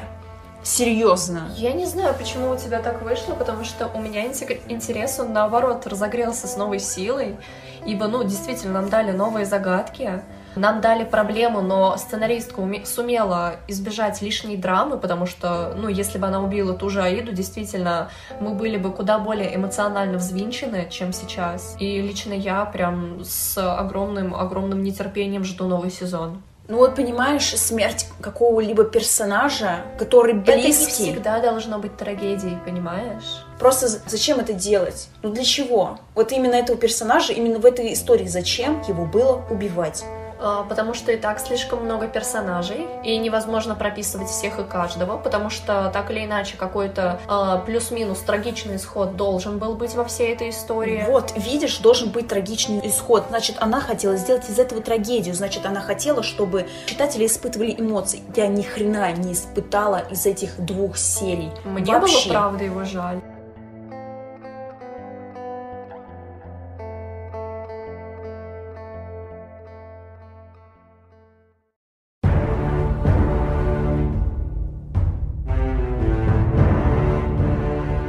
Если раньше, до этого, я проходила Ярость Титанов, я даже тратила на это алмазы серьезно, потому что, ну, она достаточно была популярна, она и, в принципе, и сейчас популярна, и поэтому я как бы не хотела словить спойлеры, поэтому в каких-то из дней, не самые первые, но я ее проходила, да, ладно, хорошо.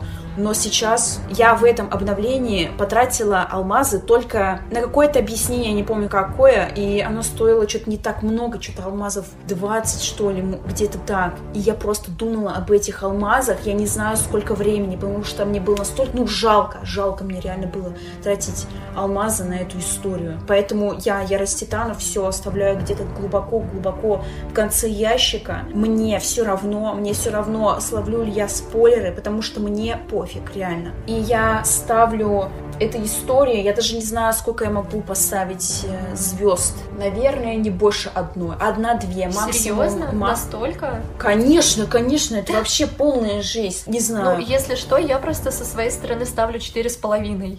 Причем как самой истории, как персонажам, так непосредственно и музыкальному сопровождению, потому что оно вау вообще-то. Это, нет, по поводу музыкального сопровождения я ничего не могу сказать. У меня даже есть одна любимая композиция. У но... меня музыка оттуда стоит на звонке ребята. Че, серьезно? Да.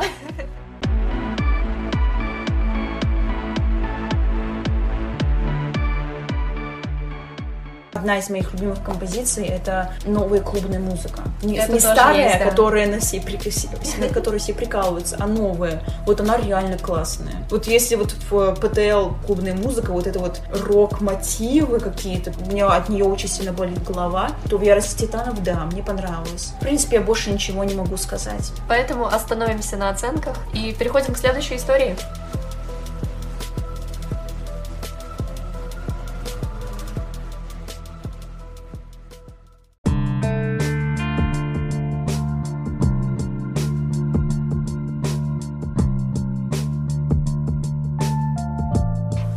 Хроники гладиаторов.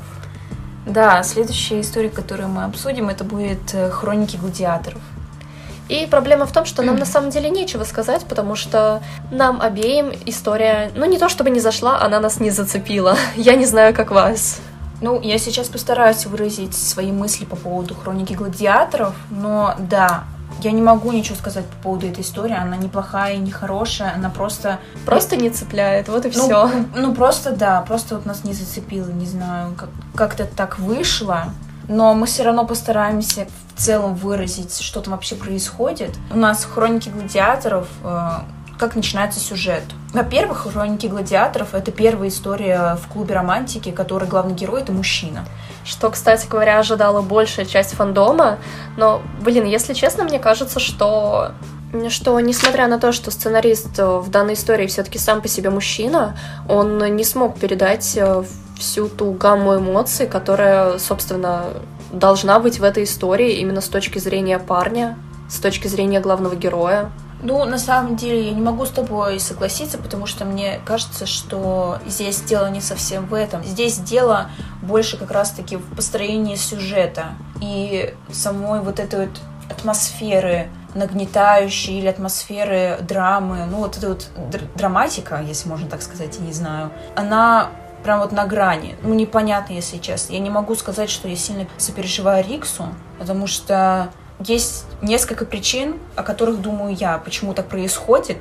Э, во-первых, потому что мы вообще плохо знакомы с его семьей, мы не можем сопереживать людям, которым мы не знаем. Ну, да, мы сопереживаем ему как персонажа, который потерял родителей, но просто не больше. Я не верю вот в его слезы, вот это все. Когда вот у них э, была милая сцена с мамой, и что он переживал по того, что они погибли. Мне бы больше, знаешь, чего хотелось? Флэшбэков. Если честно, вот, кстати говоря, моменты, где он взаимодействует с родителями, для меня, наоборот, являются наиболее эмоциональными. И у меня здесь сразу всплывает, э, вот после твоих слов всплыла ассоциация с «я охочусь на тебя», то есть там же тоже тетушка Аннет, она появилась э, на одну серию буквально, мы ничего о ней не знаем, она сразу же умирает, но при этом э, как раз-таки ты веришь в эти переживания, ты действительно сочувствуешь. Э, другое дело, что меня смутило больше всего в Риксе, это то, что у него как раз есть любимая девушка Тори, но при этом, как только она пропадает, нам сразу же предоставляют на выбор несколько других любовных веток.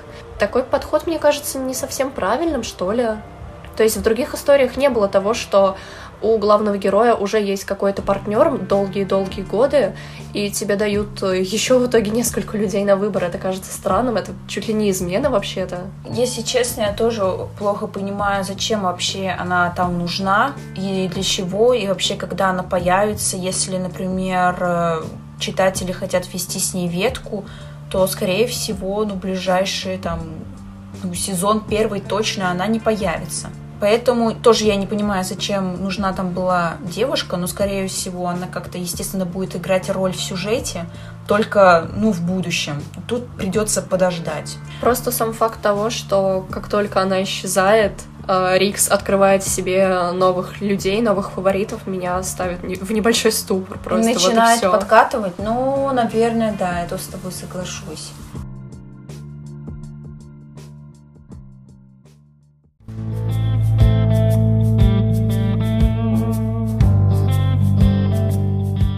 Ну, смотрите, вообще, в принципе, о чем эта история. У нас есть молодой пацан Рикс. Мы находимся, это так называемый Нео-Рим, Нео-Древний Рим, это соединение каких-то сверхтехнологий, каких- каких-то новых, которые сейчас есть, и Древнего Рима. То есть там гладиаторские бои, вот это вот все... Да, но при этом тебе вживляют чип в голову, ну да, да, да. На самом деле это все очень красиво сделано в плане вот фонов, самой атмосферы. Да, это прикольно.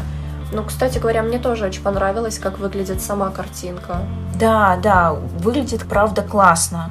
Ну, вот сам сюжет, конечно, не знаю. Ну, просто как-то все мне кажется, вообще, в принципе, в клубе романтики мало времени уделяет этой истории. Я даже не знаю почему. Потому что с самого начала, ну, вышла эта история, во-первых, вышла одна серия вообще. Ну, как можно понять по одной серии, что это вообще такое? Мне кажется, вот сам старт вот повлиял на то, что сейчас происходит с ней. Ну, Много историй, которые вводят сперва первую серию, потом уже раскрывают в дальнейших обновлениях. Ну, это не показатель. Ну, фиг знает. Я считаю, что ну, Просто в обновлении, даже... вот ну вот когда выходит новая история, ну там нужно сделать, ну хотя бы минимум, ну две серии, серьезно, потому что по одной серии, ну ничего не понятно. Ты не понимаешь, какое у тебя впечатление складывается об этой новелле. Ну, просто вот даже говоря о впечатлениях, мы все равно просмотрели э, по различным пабликам и фандомам, да, то есть в клубе романтики. И на самом деле упоминаний э, о хронике гладиатора, то есть их почти нет. Ну, я, я не могу сказать, что их почти нет. На самом деле... Я встречала ну, довольно мало. У Хроники Гладиаторов есть стабильная такая фан-группа, которая просто в восторге от Хроники Гладиаторов. Я знаю очень... Ну, я читала реально много э, комментариев по этому поводу, то, что Дмитрий один из самых крутых, и почему просто игнорирует эту историю, хотя на самом и деле... И что те ребята приводили в качестве аргументов? Что Дмитрий классно пишет, что на самом деле история классная, ее просто игнорируют, что ну просто она им понравилась реально. Сама история и слог, потому что у нас что? У нас в фандоме все обсирают слог э, новых э, сценаристов и вообще в принципе. Ну, кроме повторы, шуток, но... слог это важен. И вот, кстати говоря, у этого автора я тоже его заценила. Слушай, я вот не люблю разговаривать на самом деле на эту тему, потому что судить визуальную новеллу о слоги, ну как-то я не знаю. Просто это же не книга, это игра. Но тем не менее, условно, визуальная новелла это книга с картинками, поэтому оно все равно должно быть написано нормально. Да это развлекательный контент, я не знаю, я не слишком сильно на это обращаю внимание. Для меня клуб романтики вообще, в принципе, это место, это игра, где я просто о, расслабляюсь, я рада встретить новых героев, я рада к ним вернуться, когда наступает новое обновление, я просто расслабляюсь и погружаюсь в эту историю. Я не знаю, можете меня считать безграмотной или невежей, но я не слишком сильно обращаю на это внимание просто. у меня не получается не обращать на это внимание. Ну вот, у всех по-разному как-то. Не ну, знаю. в любом случае, Просто сценарист в этой истории хорош, очень хорош. Ну, и да, почему да. она в итоге не заходит э, доброй части аудитории, в том числе нам, я, если честно, не понимаю сама. Ну, я говорю, мне, в принципе, история не зацепила сама. Я не знаю даже почему. Во-первых, что меня напрягло, это огромное количество любовных линий. А как мы знаем, как мы уже упомянули в «Ярости титанов», это всегда почти заканчивается плохо, потому что расписать огромное количество ну, этих любовных линий, но ну, это ну, невозможно, уделить каждому внимание. Когда там их грубо говоря, 9 штук. А мне кажется, э, в хронике гладиаторов так и есть. Там как минимум 6 их.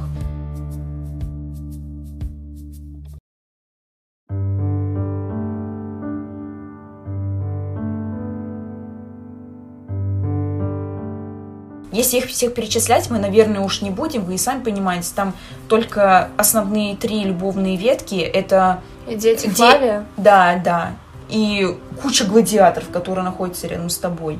И при этом хроники гладиаторов, я не знаю, с кем вы взаимодействовали, только сейчас с Паулиной и с Торцией в этом обновлении. И как бы на этом вроде бы все заканчивается. Ну, еще, еще с Лабелем, но просто пока там никаких э, любовных намеков нет вообще. Я думаю, между Августой и, Ла, и Лабелем. Лабель?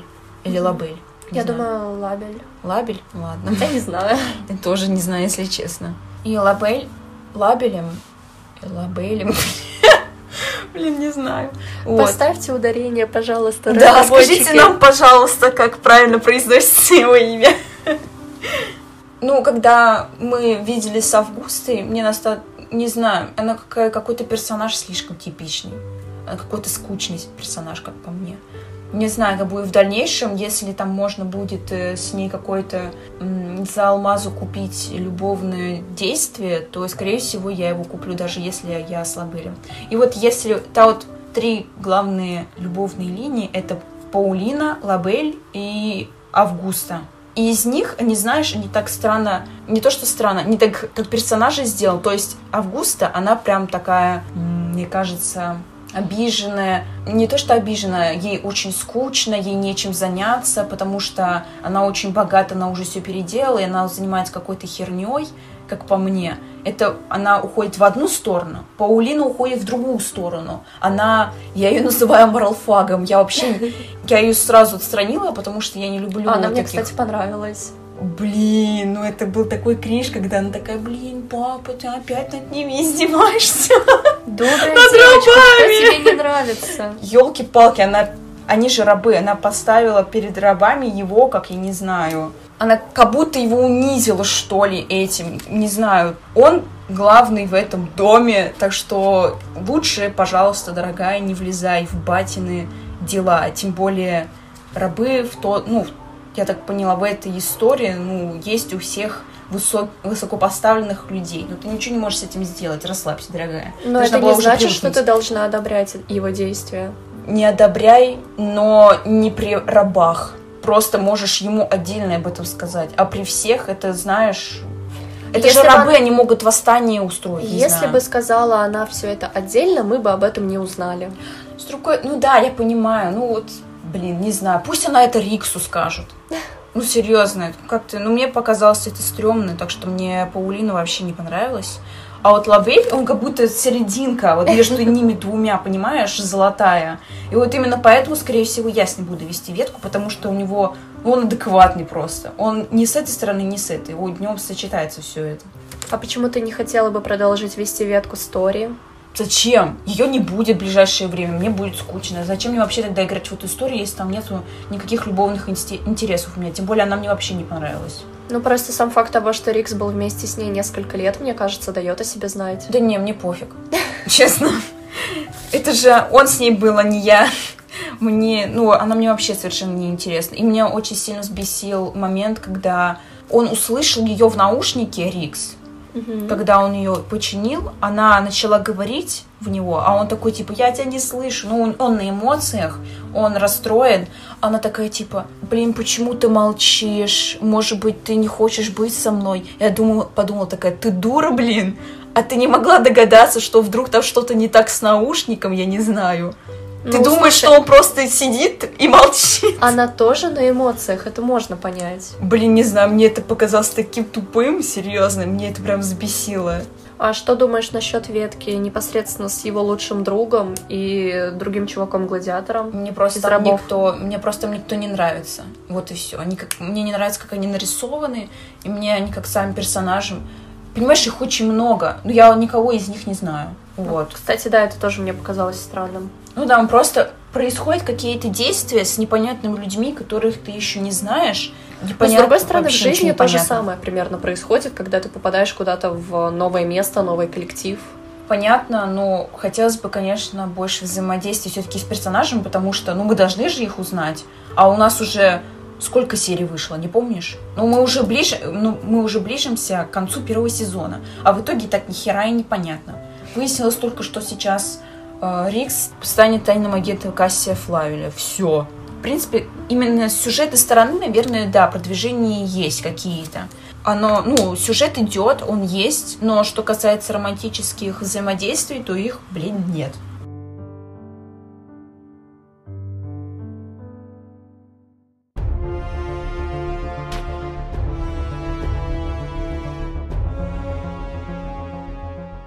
Это обновление было скучным. Не знаю. Ну да, были какие-то жесткие моменты как раз-таки с чуваком, который убил его родителей.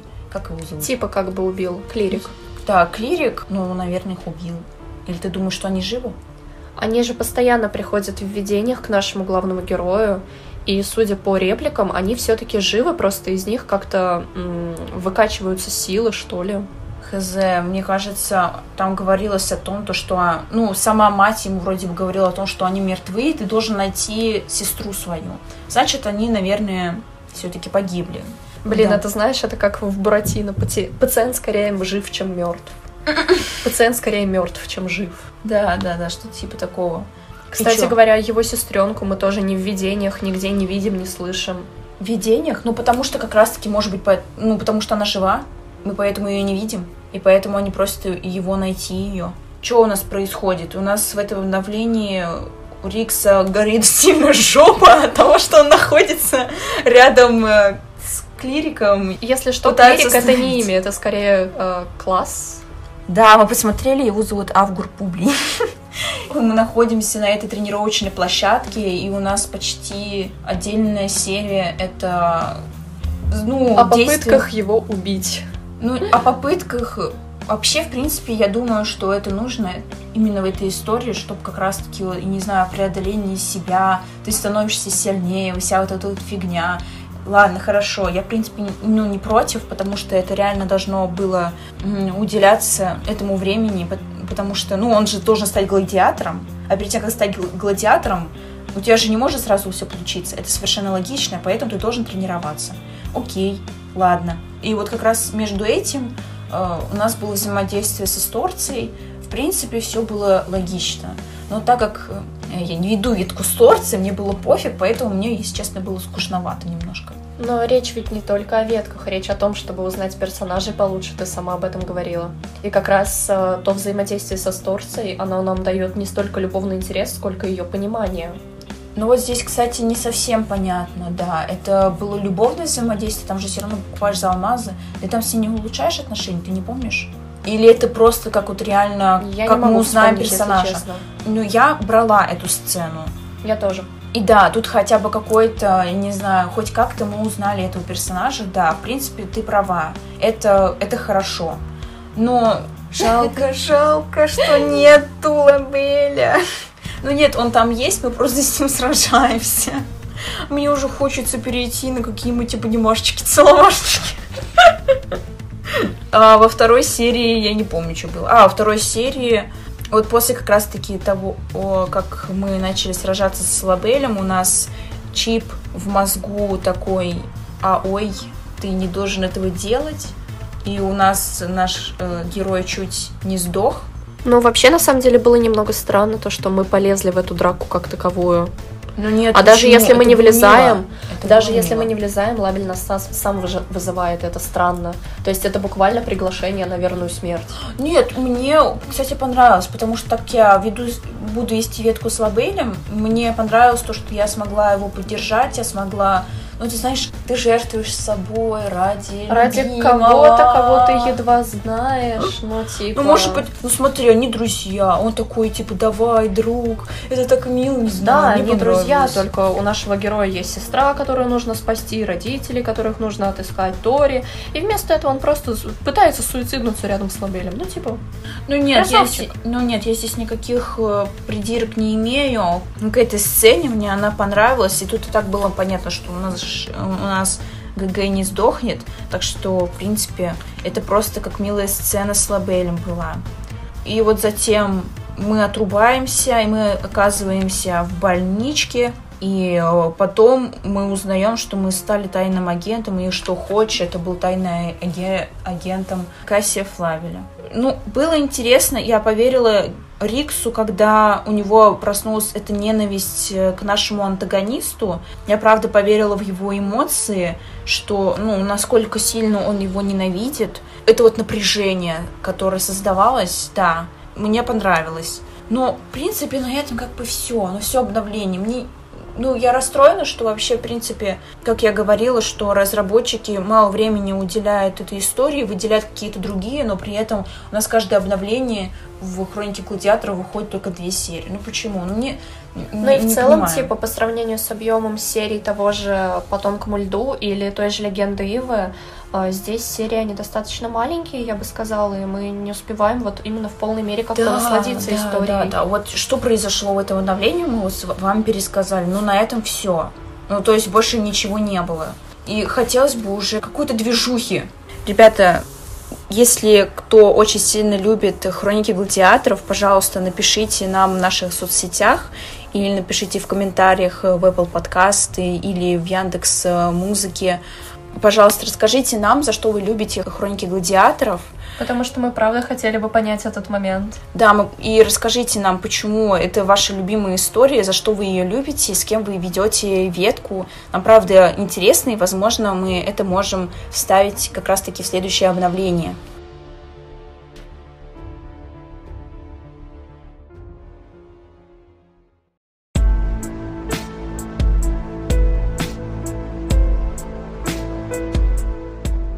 Сколько ты ставишь этой истории звездочек? Три с плюсом? Ну, знаешь, у меня где-то примерно так же, потому что реально история неплохая. В ней, в принципе, все хорошо. Единственное, что напрягает, это огромное количество веток, которое может достаточно сильно испортить эту историю. А так, все пока окей. Узнаем, что будет дальше. Да. Но это типа наше субъективное мнение, и мы ни на что не намекаем. Ну, нет, вообще, в принципе, все, что мы здесь обсуждаем, это наши субъективные мнения. Это естественно. То есть мы просто... Делимся? Мы просто делимся, мы такие же обычные читательницы, как и вы. Вот и все. Мы просто решили создать подкаст.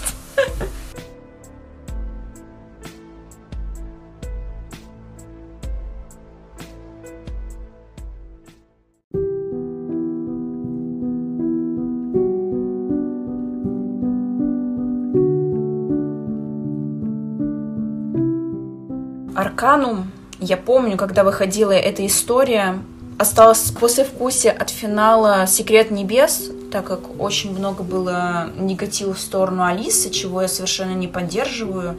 Это было, если честно, ужасно. И когда вы, вышло первое обновление Арканума, я помню еще вот эти вот комментарии ой, Алиса не разбирается в Таро и какую-то фигню вообще сделала, Таро совершенно другое означает. И вообще были очень смешанные ощущения после этого обновления, потому что было нифига непонятно. Но, как мы знаем сейчас, по итогу все... Все это имеет смысл. Все, вос... все в восторге от этой истории, и я в восторге в том числе. Сейчас, на данный момент, я считаю, что Аркану, наверное, одна из моих самых любимых историй Вообще, в принципе, вообще, а не только принципе, среди да, выходящих. Да, да, да, да, это вообще самая любимая история в клубе романтики, одна из. Она, ну, для меня она лучше Секрета небес, это сто процентов, потому что я не могу сказать, что Секрет небес меня как-то очень сильно прям зацепил. Она классная, но Арканом намного круче. Я не знаю, если честно, я влюблена просто до беспамятства во все истории Алисы, но Арканум это действительно какой-то новый виток. Если судить и по каким-то сюжетным пов- поворотам, и по фаворитам, то есть Да, это прям реально что-то такое, знаешь, с перчинкой, что-то прям такое классное. Поэтому, если честно, вообще трудно говорить э, что-то о истории, которая тебе действительно нравится, и у тебя столько эмоций, и ты хочешь столько всего сказать, что, мне кажется, об Аркануме я могла бы говорить часами. Мы не можем себе этого позволить. Поэтому мы постараемся затронуть все произошедшее буквально в паре слов, а дальше вы уже сами делаете выводы и, соответственно, пишите нам о них в комментариях. Ну, я сомневаюсь, что у нас выйдет пару слов. Но все равно, пожалуйста, делитесь с нами, какие у вас любимые истории, любите ли вы Арканум и за что вы его любите. Или не любите. Или не любите. Да, кстати, я видела негативные комментарии по поводу Арканума и по поводу качества Селены, кстати. Очень, ну, я видела комментарии людей, которые реально не любят Селену. Ну, слушай, я на самом деле перестала видеть негатив э, буквально после первых нескольких серий. То есть я видела то, что людям не зашла именно начало само, да, э, где какой-то непонятный старик, где Таро не соответствует значениям карт в настоящем мире. Но, типа, в целом, потом, когда уже действие шло к завершению первого сезона, да, к его логической развязке, мне кажется, хейтеров становилось все меньше, а вот фанатов истории все больше. Потому что, простите, когда у тебя в первом же сезоне убивают одного из главных героев, Это, блин, классика, это классика, это классика от Алисы.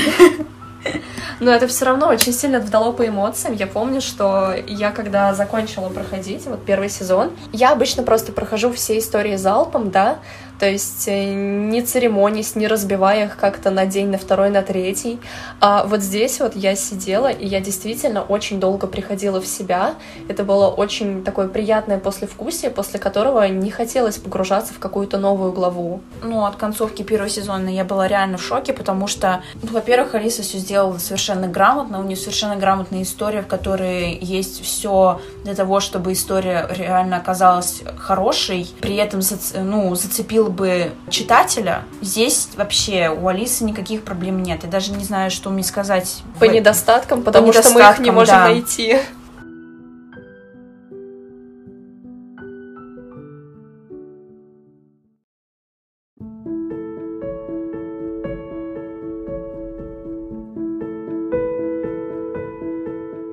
Очень что мне нравится, в Аркануме ты можешь не сразу определиться, с кем ты хочешь быть. Потому что мы просто со всеми взаимодействуем, и это пока никак не влияет. Да, потому и что мы, по сути, я. просто узнаем персонажей. То есть Да, без да. каких-то лишних взаимодействий, и это очень приятно. Без каких-либо последствий. Но нет, на самом деле я э, в Аркануме до сих пор не могу определиться, с кем мне быть. Это просто меня убивает. Потому что я люблю и Лима, я люблю и э, Роба, И Берта, и, И Мэри, и Дэймона. Саша любит всех. Не, Мэри, кстати, я давно уже ее отсекла, и вот... Но поначалу ты, ты тоже от нее фанатела. Нет, я бы не сказала, потому что у меня были три прекрасных мужчины, и я просто такая, блин, Мэри, прости, но они не сейчас, не сегодня, а не завтра. Вот. И вот с недавнего времени я уже думала такая, блин, пора бы уже определиться. И я отсекла Лема. Серьезно? Это- Да. да. Я наоборот Да. остановилась на нем.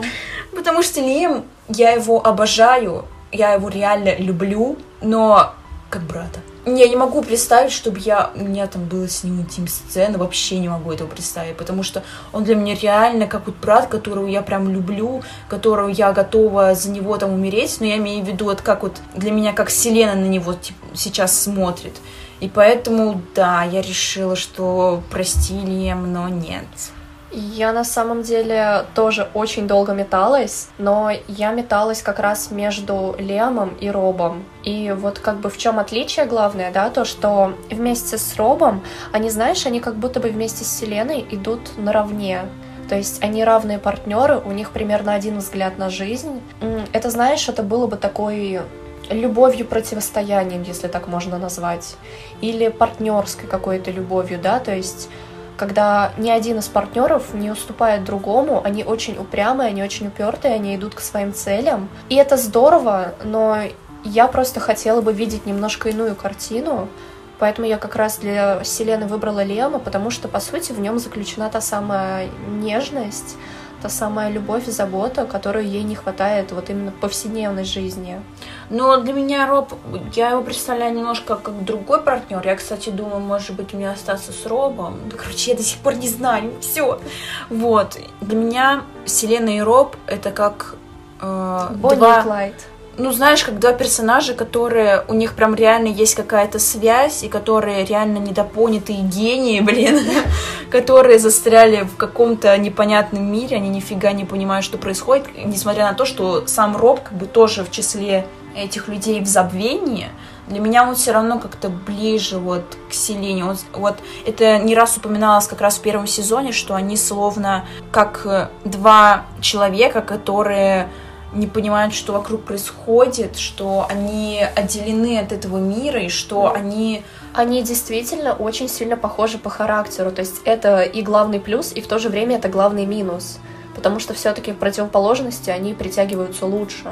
Ну, я думаю, здесь э, просто по вкусу, кому как, серьезно. Возможно. Вот. Ну, вот, кстати, я для себя почти сразу отмела Берта, потому что я смотрела на их взаимодействие.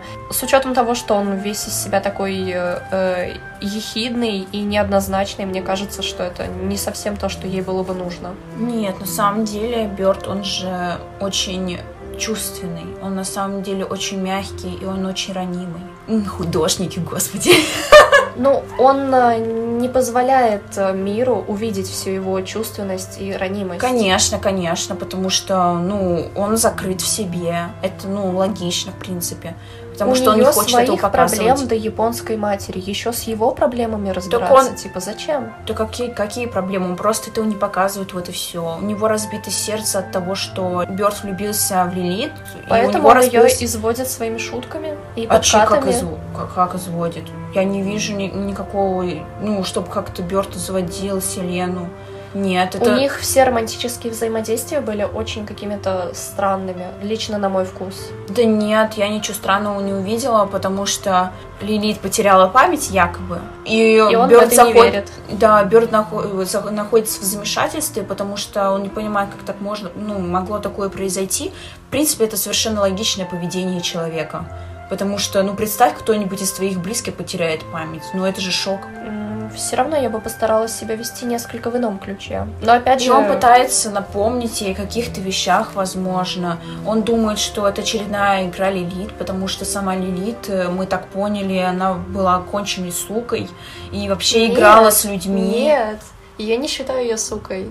Но она тяжелый персонаж. И мы говорим не про Селену, мы говорим именно про Лилит. Да, я понимаю, но все-таки у нее были свои причины, чтобы так поступать. Ну, я в это сильно не углублялась, но, в принципе, какие причины? Из-за из-за Лема? А, смотри, во-первых, мы видим ее детство, где, по сути, э, даже когда она не пыталась, не делала абсолютно ничего плохого, ее обвиняли буквально во всех смертных грехах, а это не может не наложить свой отпечаток. А, К ней относились с недоверием, с непониманием, с подозрением даже, я бы сказала. И потом, когда она решила закрыться от мира, в этом она увидела свое облегчение, понимаешь? И более того, даже вот эти вот ее э, смертоносные идеи, да, за которые ее, опять же, возненавидела добрая часть города, она просто пыталась помочь Лему, то есть единственному близкому для нее человеку.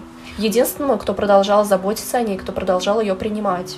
Да, это не совсем было хорошо, не совсем гуманно, но ее можно понять. Ладно, да, я с тобой соглашусь, потому что я просто про это уже немножко забыла, так как мы уже сейчас находимся в другой мире. Ну, у нас вселенная до сих пор Лилит, но вот этот именно персонаж Лилит, который находился в первом сезоне, ее уже нет. Вот, поэтому я немножко про это забыла, да, соглашусь. На самом деле, я за это обожаю Алису, потому что у нее каждый персонаж сложен, нету, понимаешь, злодеев, ну, добрых и злых. Есть люди, ну, реальные люди. В каждом человеке сочетается это добро и зло. И мне это прям вот очень сильно импонирует. Просто я в восторге от этого. Ну, в принципе, да, то, что она делает персонажей неоднозначными, то, что она раскрывает их по максимуму, просто заставляет чуть ли не боготворить Алису как таковую. Ну да, серьезно, потому что я... Многие не любят Жозефину, а я не понимаю, почему. Потому что у Жозефина точности также были мотивы, но ты ей реально сопереживаешь в какой-то момент. Потому что на самом деле, ну просто Жозефина переживает за своего двоюродного брата, и это вот осталось единственное, она несет на себе этот груз э, своего рода. Ты реально, я сопереживала Жозефине. Хотя она, она- нам казалось, что вначале, что она, ну, вот последняя тварь, которая почему-то... Которая еще нас и отравить пытается. Ну да, да, да, да. На самом деле она неплохой персонаж, она просто человек. Это очень ценно в этой истории, очень ценно.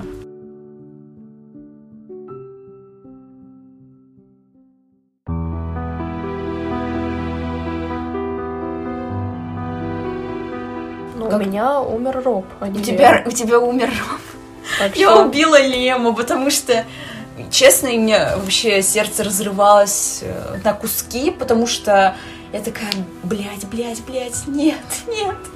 И я решила, во-первых, мы должны были рассказать что-то Робу, и это как раз-таки повлияло на сюжет в конце. Ну, я тогда решила не делиться своими Я домыслами. вот тоже не стала делиться, потому что нам постоянно внушали весь первый сезон, что нельзя никому доверять. Вот. Нам об этом говорили и духи, и люди, которые находились в этом городе. То есть вообще нельзя никому доверять. И я решила такая, блин, а вдруг там что-нибудь произойдет? И я поэтому решила Рубу ничего не говорить. И в итоге это обернулось вообще полной жестью. Он не взял собой пистолет. У меня проснулось чувство совести, потому что Здесь Роб ни в чем не виноват в этой ситуации. Если не убить Лема, я подумала о том, что это все продолжится. Я решила убить Лема. И ну, мне бы, конечно, было тяжело, потому что ну, на протяжении всего первого сезона у нас такие теплые взаимоотношения с, ну, с ним. Мы с ним ходим, ну, мы с ним получаем такие положительные эмоции. Мы видим, как Селена постепенно в ней просыпается любовь к нему.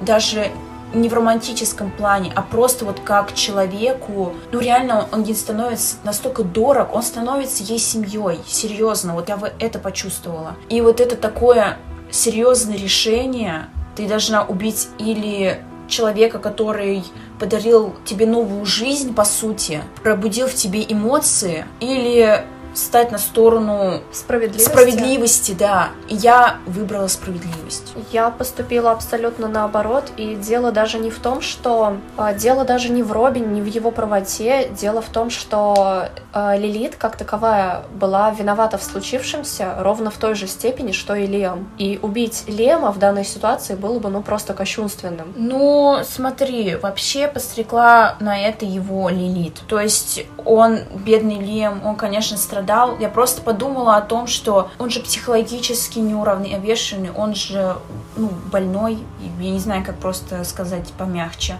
Вот. И мне стало настолько его жалко, и я боялась, что это, наоборот, принесет какую-то боль, и что, наверное, лучше, ну, так вот его освободить. Мы видели, насколько ему тяжело с со всем этим справляться, насколько он э, сильно завидовал Берту, потому что он мог ну, рисовать. Слушай, и Саш, мне, не знаю, мне как-то вот Саш, у нас вообще в мире довольно много людей, кто эмоционально нестабилен по тем или иным причинам, и вот так вот просто ножом в живот облегчать им жизнь, ну, это не вот что прям... Я говорю именно про игру, ну, честно, я говорю именно про эту новеллу, я не говорю про жизнь, я вот, ну, это невозможно, если честно, сравнивать. Я говорю, у нас вот есть выбор, перед на... Алиса нас поставила перед выбором, нам, нам придется, приходится сделать этот выбор. Мы убиваем или сумасшедшего, который э, убивает людей, пытается заточить их в картины, они там живут, или убить человека, который пытается, наоборот, это все разрушить. Ну вот, выбор какой, понимаешь?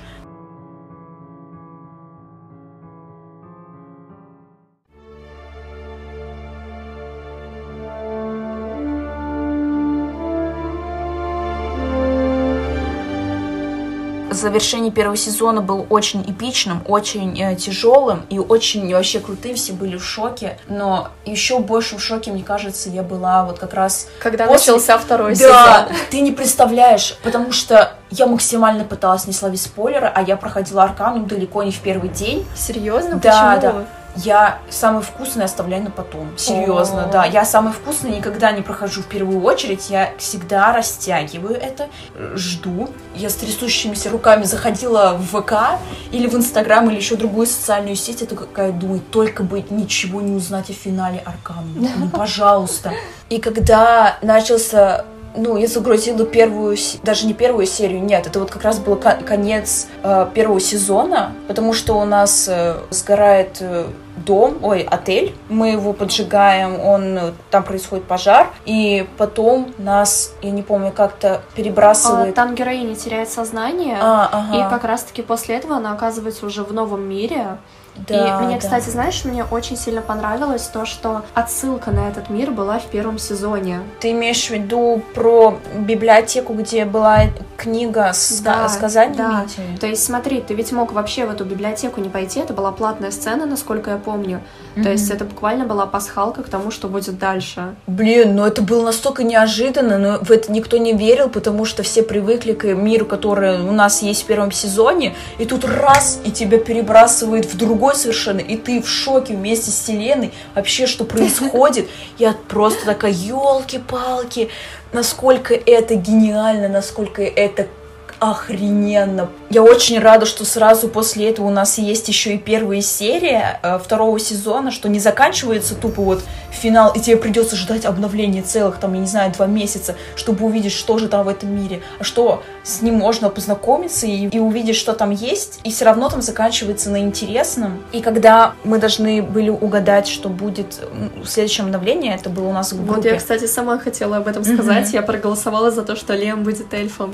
Я, я думала, как вот Лем будет эльфом, это вот все думали, что так и будет, но как-то в этом же мире, что это окажется, и все не понимали, как, но при этом догадывались, потому что вообще, в принципе, Лем выглядит как, ну, такой вот да. мальчик-эльф, ну, и вообще его и эльфийский образ, мне кажется, самый крутой потому что ему больше всего, ну, как раз он и идет. Но он мне, кстати, человеком в настоящем времени тоже очень понравился. В настоящем времени ты имеешь в виду прям настоящем-настоящем, да, да, да? Ну, он не сильно отличается от себя в мире Тотспела, и он мне в, в Тотспеле он мне больше нравится, чем настоящий. Это, наверное, все из-за хвостика.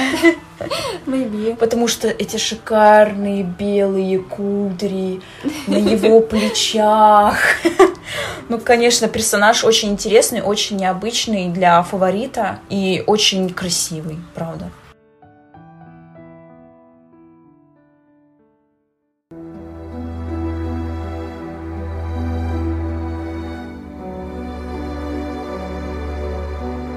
мы находимся в этом мире, и мы оказываемся, что теперь мы будущая королева. И наконец-то мне это, понрав... ну, мне это понравилось, потому что наконец-то она не будет прислуживать всем. Да, да, да, да, да. Потому что меня это бесило. И наконец-то... Вот единственное, что мне не нравилось, ну, в первом сезоне вообще... Это статы искупления? Про статы мы сейчас поговорим. Нет, я хотела про, друг... про другое сказать. Мне не нравилось... Мне не нравились шмотки. Потому что они какие-то были все достаточно они мрачные. К концу второго... Они к концу первого сезона, между прочим, стали очень клевые. Единственный наряд, который мне понравился, это как раз э, самый последний. Я купила черное платье на этот бал. Он, вот а он я был розовое прям... взяла. Блин, нет, мне вот, кстати, он вообще не понравился. А вот черный, блин, такое красивое платье. Вот это единственный, мне кажется, нормальный наряд, который был в первом сезоне. Да не, почему? Там до этого тоже было много красивых. Вот единственное, что в Ну, самых, то мне запомнился в самых всего. первых сериях, когда мы условно выбирали между одним платьем служанки и другим, тогда да, немного да, это напряжно. вообще не очень. Ну, слушай, типа, мир диктует определенные правила только и всего. Ну вот, смотри, я, конечно, все понимаю, а во втором сезоне такое разнообразие платьев, они все такие яркие, красивые, я просто такая, ура, наконец-то! Тут можно выбирать между, ну вот и реально есть выбор, и реально не знаешь, что именно выбрать, потому что все очень красивые образы. И на это, в принципе, даже не жалко потратить лишние там 30 Да, вообще совершенно не жалко. Я вот тоже почти вот не смотрю на ценник в плане одежды, потому что я реально хочу, чтобы она красиво выглядела, и мне все нравится. Вот что я заметила после этого. Да, меня это начало бесить, что почему, за что э, Селену отправили в другой мир, почему это наказание, за что, э, ведь она ничего такого не сделала, она просто выполняла свои обязанности, Но если так посудить, то Роб тоже ничего не сделал, но он застрял вместе с ней. Как, в общем-то, и Лима. Лиам, он виноват в ситуации косвенно, я бы сказала. Ну, смотри, мне кажется, там все виноваты. Ну, кто в этом мире, нам об этом говорится, но при этом мы еще пока не знаем их историю. Мы теперь поняли, почему страдает Лим и за что, ну, за что он там находится, потому что э, по его вине э, отец повесился, потому что он убил в нем надежду. Хоть он, в принципе, и не виноват. Для Селены и, возможно, и для других людей, которые находятся в этом вымышленном мире, это не наказание, а реабилитация. Что для них этот мир э, больше, знаешь, как поход к психологу. То есть... э, Ну, своеобразный, конечно, психолог, но, блин, в принципе, я с тобой согласна, потому что как будто бы этот мир учит их жить заново. Ну, по крайней Да. мере, Селену. Да, да, я тоже так подумала, я тоже так считаю, потому что в первом сезоне, например, я, ну, я потом, когда все это осмысливала, я поняла, что в первом сезоне этот мир пытался один из психологических таких барьеров Вселенной, так как у нее была тяжелая жизнь и тяжелое прошлое, мы это узнаем из э, флешбеков ее, что она не смогла попрощаться со своими родителями, когда они погибли. И она находится потом на похоронах э, одного какого-то уважаемого человека в Тотспеле. Она пытается преодолеть этот барьер, но у нее не получается, потому что все равно этот страх перед смертью у нее есть. И как раз таролог, который засунул ее в этот мир, для Селены он, он старается ее поменять, поменять, старается поменять ее отношение к миру. Ну, как, в общем-то, и отношение к миру всех других персонажей. Но вот, я не знаю, по крайней мере, э, сцена с э, страхом смерти, да, и с похоронами мне так сильно в глаза не бросилась. Она мне сначала тоже не бросилась, просто я говорю, я потом анализировала, потому что у нас сейчас э, в последнем давлении э, умерла королева, и здесь она мо- смогла это перебороть, этот страх перед смертью, потому что она смогла с ней попрощаться, э, попрощаться с королевой, и мне это вот почему-то очень сильно зацепило. Ну, Что вот как раз-таки эта реабилитация проходит, ну не напрасно. м, В целом это реально имеет смысл. Я просто, правда, даже не думала раньше об этом. Что ты знаешь, это как закрытый гештальт.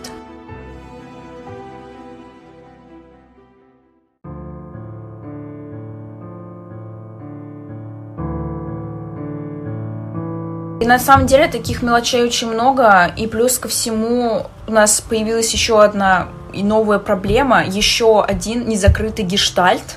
Которого так, зовут Деймон. Которого зовут Деймон, да, реально. Очень многие начали фукать на этого персонажа, очень многих стало раздражать, почему, зачем он там находится, какая он тварь, и что он А почему, собственно, завладел... тварь? Он хотел все как лучше сделать. Да, мы сейчас об этом поговорим, потому что я выскажу свое категорически непопулярное мнение, потому что я думала, что люди поймут, почему в принципе так происходит, ну, происходило в прошлом у Селены и Деймона, но при этом все Деймона стали ненавидеть. Я этого совершенно не понимаю э, в корне, потому что мы не знаем ни историю их любви, ничего. Мы знаем только, как они познакомились и уже момент расставания. И что для Селены это было больно, но... И я считаю, что как раз э, главная цель второго сезона это проработка этих отношений прошлого, потому что она в них застряла на самом деле, потому что переломный момент у нее произошел как раз-таки после того, как она рассталась с Деймоном. Потому что то Деймон был для Селены. Деймон — это был тот человек, за долгое время в первый раз на нее кто-то обратил внимание. Бедная девушка, которая потеряла всех близких, она стала сиротой, она жила в приюте, она и так убрала почти все эмоции. А тут обратил на нее внимание мужчина, и на самом деле я понимаю, почему Алиса сделала его достаточно, ну, старше Селены, потому что он был, он стал для нее как семья. Он заменял э, ей, ну, семью и отца, и мать потому что он о ней заботился потом в дальнейшем. И ей как раз-таки этого не хватало и при этом она еще была в таком, знаешь, э, возрасте, когда, знаешь, уже не подросток, не взрослая женщина. И вот в этом переломном моменте как раз и появляется Деймон. В ней, мне кажется, на тот момент пробудились вот эти чувства, и из-за того, что она была эмоционально нестабильна, произошло так, что она сильно очень привязалась к нему. И это, ну, и вот эту привязанность, она переросла любовь. Это была реально зависимость. Это действительно была созависимость, я тоже так думаю. Причем, смотри, а Дэймон спустя какое-то время все-таки начинает понимать, что дело тут нечисто, и что в этих отношениях они не могут вырасти как-то по отдельности. Поэтому он принимает решение оставить ее, чего Селена не способна понять даже спустя столько лет. Она все еще считает, что он поступил плохо, бросив ее. Да, я полностью с тобой согласна, потому что он поступил совершенно как взрослый человек. Он понял, что они вместе не смогут быть, потому что, ну, Селена тогда, она, как он и говорит, она не станет тем, кем она бы могла бы быть. И он сдел, делает совершенно разумное решение, хоть я считаю, что он тоже любил ее правда. Я так считаю, что он ее любил и что ему тоже было тяжело. Он понимал, что придется ему принимать это решение. Не ей, потому что, ну, она, Просто она зависима. Она не сможет никогда этого сделать. Она не, может, не сможет этого принять. Даже если он с ней, там, не знаю, поговорит. Ну, Я не вижу говоря... здесь никакого жестокого поступка на самом деле. Мне кажется, его возвращение во втором сезоне — это такая своеобразная отсылка даже не к какому-то гештальту отношений, а именно к тому, что они изменились, они теперь могут двигаться дальше, это и да. это поможет им быть вместе, соответственно, если они оба того захотят. Смотри, да, вот здесь идет, мне кажется, развилка. Я думаю, это вот э, для людей, которые захотят пойти по ветке с Деймоном. Да, я тоже так считаю, что это можно сделать так, что они оба выросли, и теперь они могут, э, ну, Селена в большей части, конечно, и они теперь могут быть вместе. Но те, кто не захотят идти по ветке с Деймоном, я думаю, здесь как раз будет на втором сезоне смысл будет заключаться в том, что она должна будет... Отказаться от этой привязанности как таковой? Нет, она должна простить и отпустить. Она должна воссоединить эти две страны, Альтергроу и Долину Наваждения. Она должна их соединить. Она должна наладить отношения. Никогда ты не сможешь выстроить новые отношения, например, с Робом или с Бертом, пока ты не поймешь э, и не разберешь то, что было внутри. У нее до сих пор осталась обида на Деймона, и она должна его простить, чтобы идти дальше э, с новым человеком и выстраивать с ним отношения. Я думаю, и по этой причине у нас нету каких-то сильной привязанности к одному, ну, к одному из э, фаворитов, поэтому у нас и нет пока определенности, пока мы можем взаимодействовать и брать романтические сцены со всеми. По этой же причине, потому что на самом деле Селена не готова была к этому. Она была не готова влюбиться кого-то одного, вообще, в принципе, влюбиться. Ну, потому что она застряла в прошлом. По этой же причине уже после расставания с Дэймоном она стала такой черствой, ну, настолько уже, уже ничто не трогает, никакие человеческие чувства, что она ушла полностью в работу. Она пыталась кому-то что-то доказать, и она стала тем, кем она должна была быть, также благодаря тому, что Деймон ее бросил. Ну, это, в принципе, говорится непосредственно и в самом втором сезоне. Ну да, да, так и есть. И что касается вот этого вот начала, вот это переживание Селены, ну, начало, когда появился вот король Альтагроу, Деймон, я не помню, когда мне что-то так сильно э, трогало именно в клубе романтики. В плане негативных чувств ты их испытываешь вместе с главной героиней, потому что Честно, меня очень сильно тронула кат-сцена, которую мы видим сразу же в первой серии этого обновления, второй серии второго сезона, когда он появляется, и появляется эта кат-сцена, где Селена сидит у его коленей и плачет. На самом деле это очень чувственная и волнующая сцена, когда ты уже не надо ничего объяснять. Вот на ней все видно. Это несчастная любовь. В принципе, э, э, вся история Арканум, она построена на том, что ты сопереживаешь буквально всему, что там происходит. Да, да, да, это так и есть. И вот благодаря тому, что происходило в этом обновлении, Арканум раскрывается полностью. То есть, ну, каждое обновление все лучше и лучше, серьезно. И мы здесь сразу, мы сразу поняли до конца Селену как персонажа. Мы уже знаем о ней все. Ну, по Я крайней мере, сильно... практически все. Потому ну, что да, все да. равно остаются слепые пятна, если честно. Ну да, мы, во-первых, не полностью, неполноценно знаем их историю любви. Я думаю, это в дальнейшем будет раскрываться. Я пока не знаю, будет ли Деймон моим фаворитом. Внешне, конечно, он мне очень понравился. Очень классный чувак. И я с ним улучшала отношения. Только вот, знаешь, больше не из-за того, что я хочу с ним вести ветку, а больше потому, что я хотела его узнать как человека. Мне было, правда, интересно. Я ничего против Дэймона не имею совершенно. Я буду его узнавать, я буду смотреть, что будет дальше. Мне, правда, его интересно узнать его чувства по отношению к Селению, как раз когда они встречались. Я уверена, то, что он ее очень сильно любил. Мне на самом деле кажется, что они оба до сих пор продолжают что-то испытывать по отношению к друг другу. Ну, ну и, соответственно, кто-то в большей степени, кто-то в меньшей, но тем не менее. Селена, да, потому что для Селены Селена это прям был момент полного разрушения ее до основания. И ну, когда она выстраивала себя когда заново. появился, он э, все равно относится к ней с э, неким интересом, скажем так. С неким интересом, потому что в, во втором сезоне э, все, все персонажи, которые тут находятся, стали ее узнавать ну, большей части, конечно, фавориты. Они стали ее узнавать, они, ты заметила, что они такие... Э, где-то ну, я ее видела. Да, где-то я ее увидела. Или, например, у них сразу флешбеки, потому что у Дэймона был флешбэк, вот эта вот кат-сцена, где она сидит у его колени и плачет. Ну, это обновление вышло офигенно. Не только из-за Дэймона, потому что, ну, это прям такие краски, это так преобразилась вся история благодаря одному персонажу новому.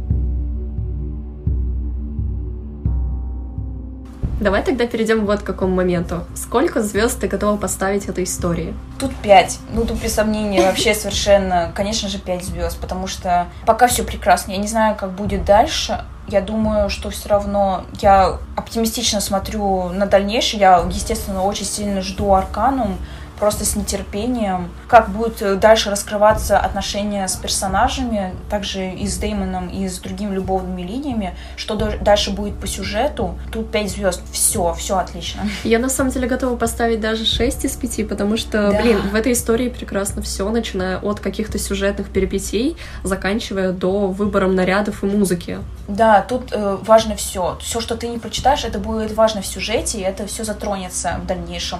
Ты уже знаешь, что ожидать от Алисы. Ожидаем всегда чего-то прекрасного. Так что я с тобой соглашусь, даже не 5, а 6. 10 из красивых 10. лемов из 10.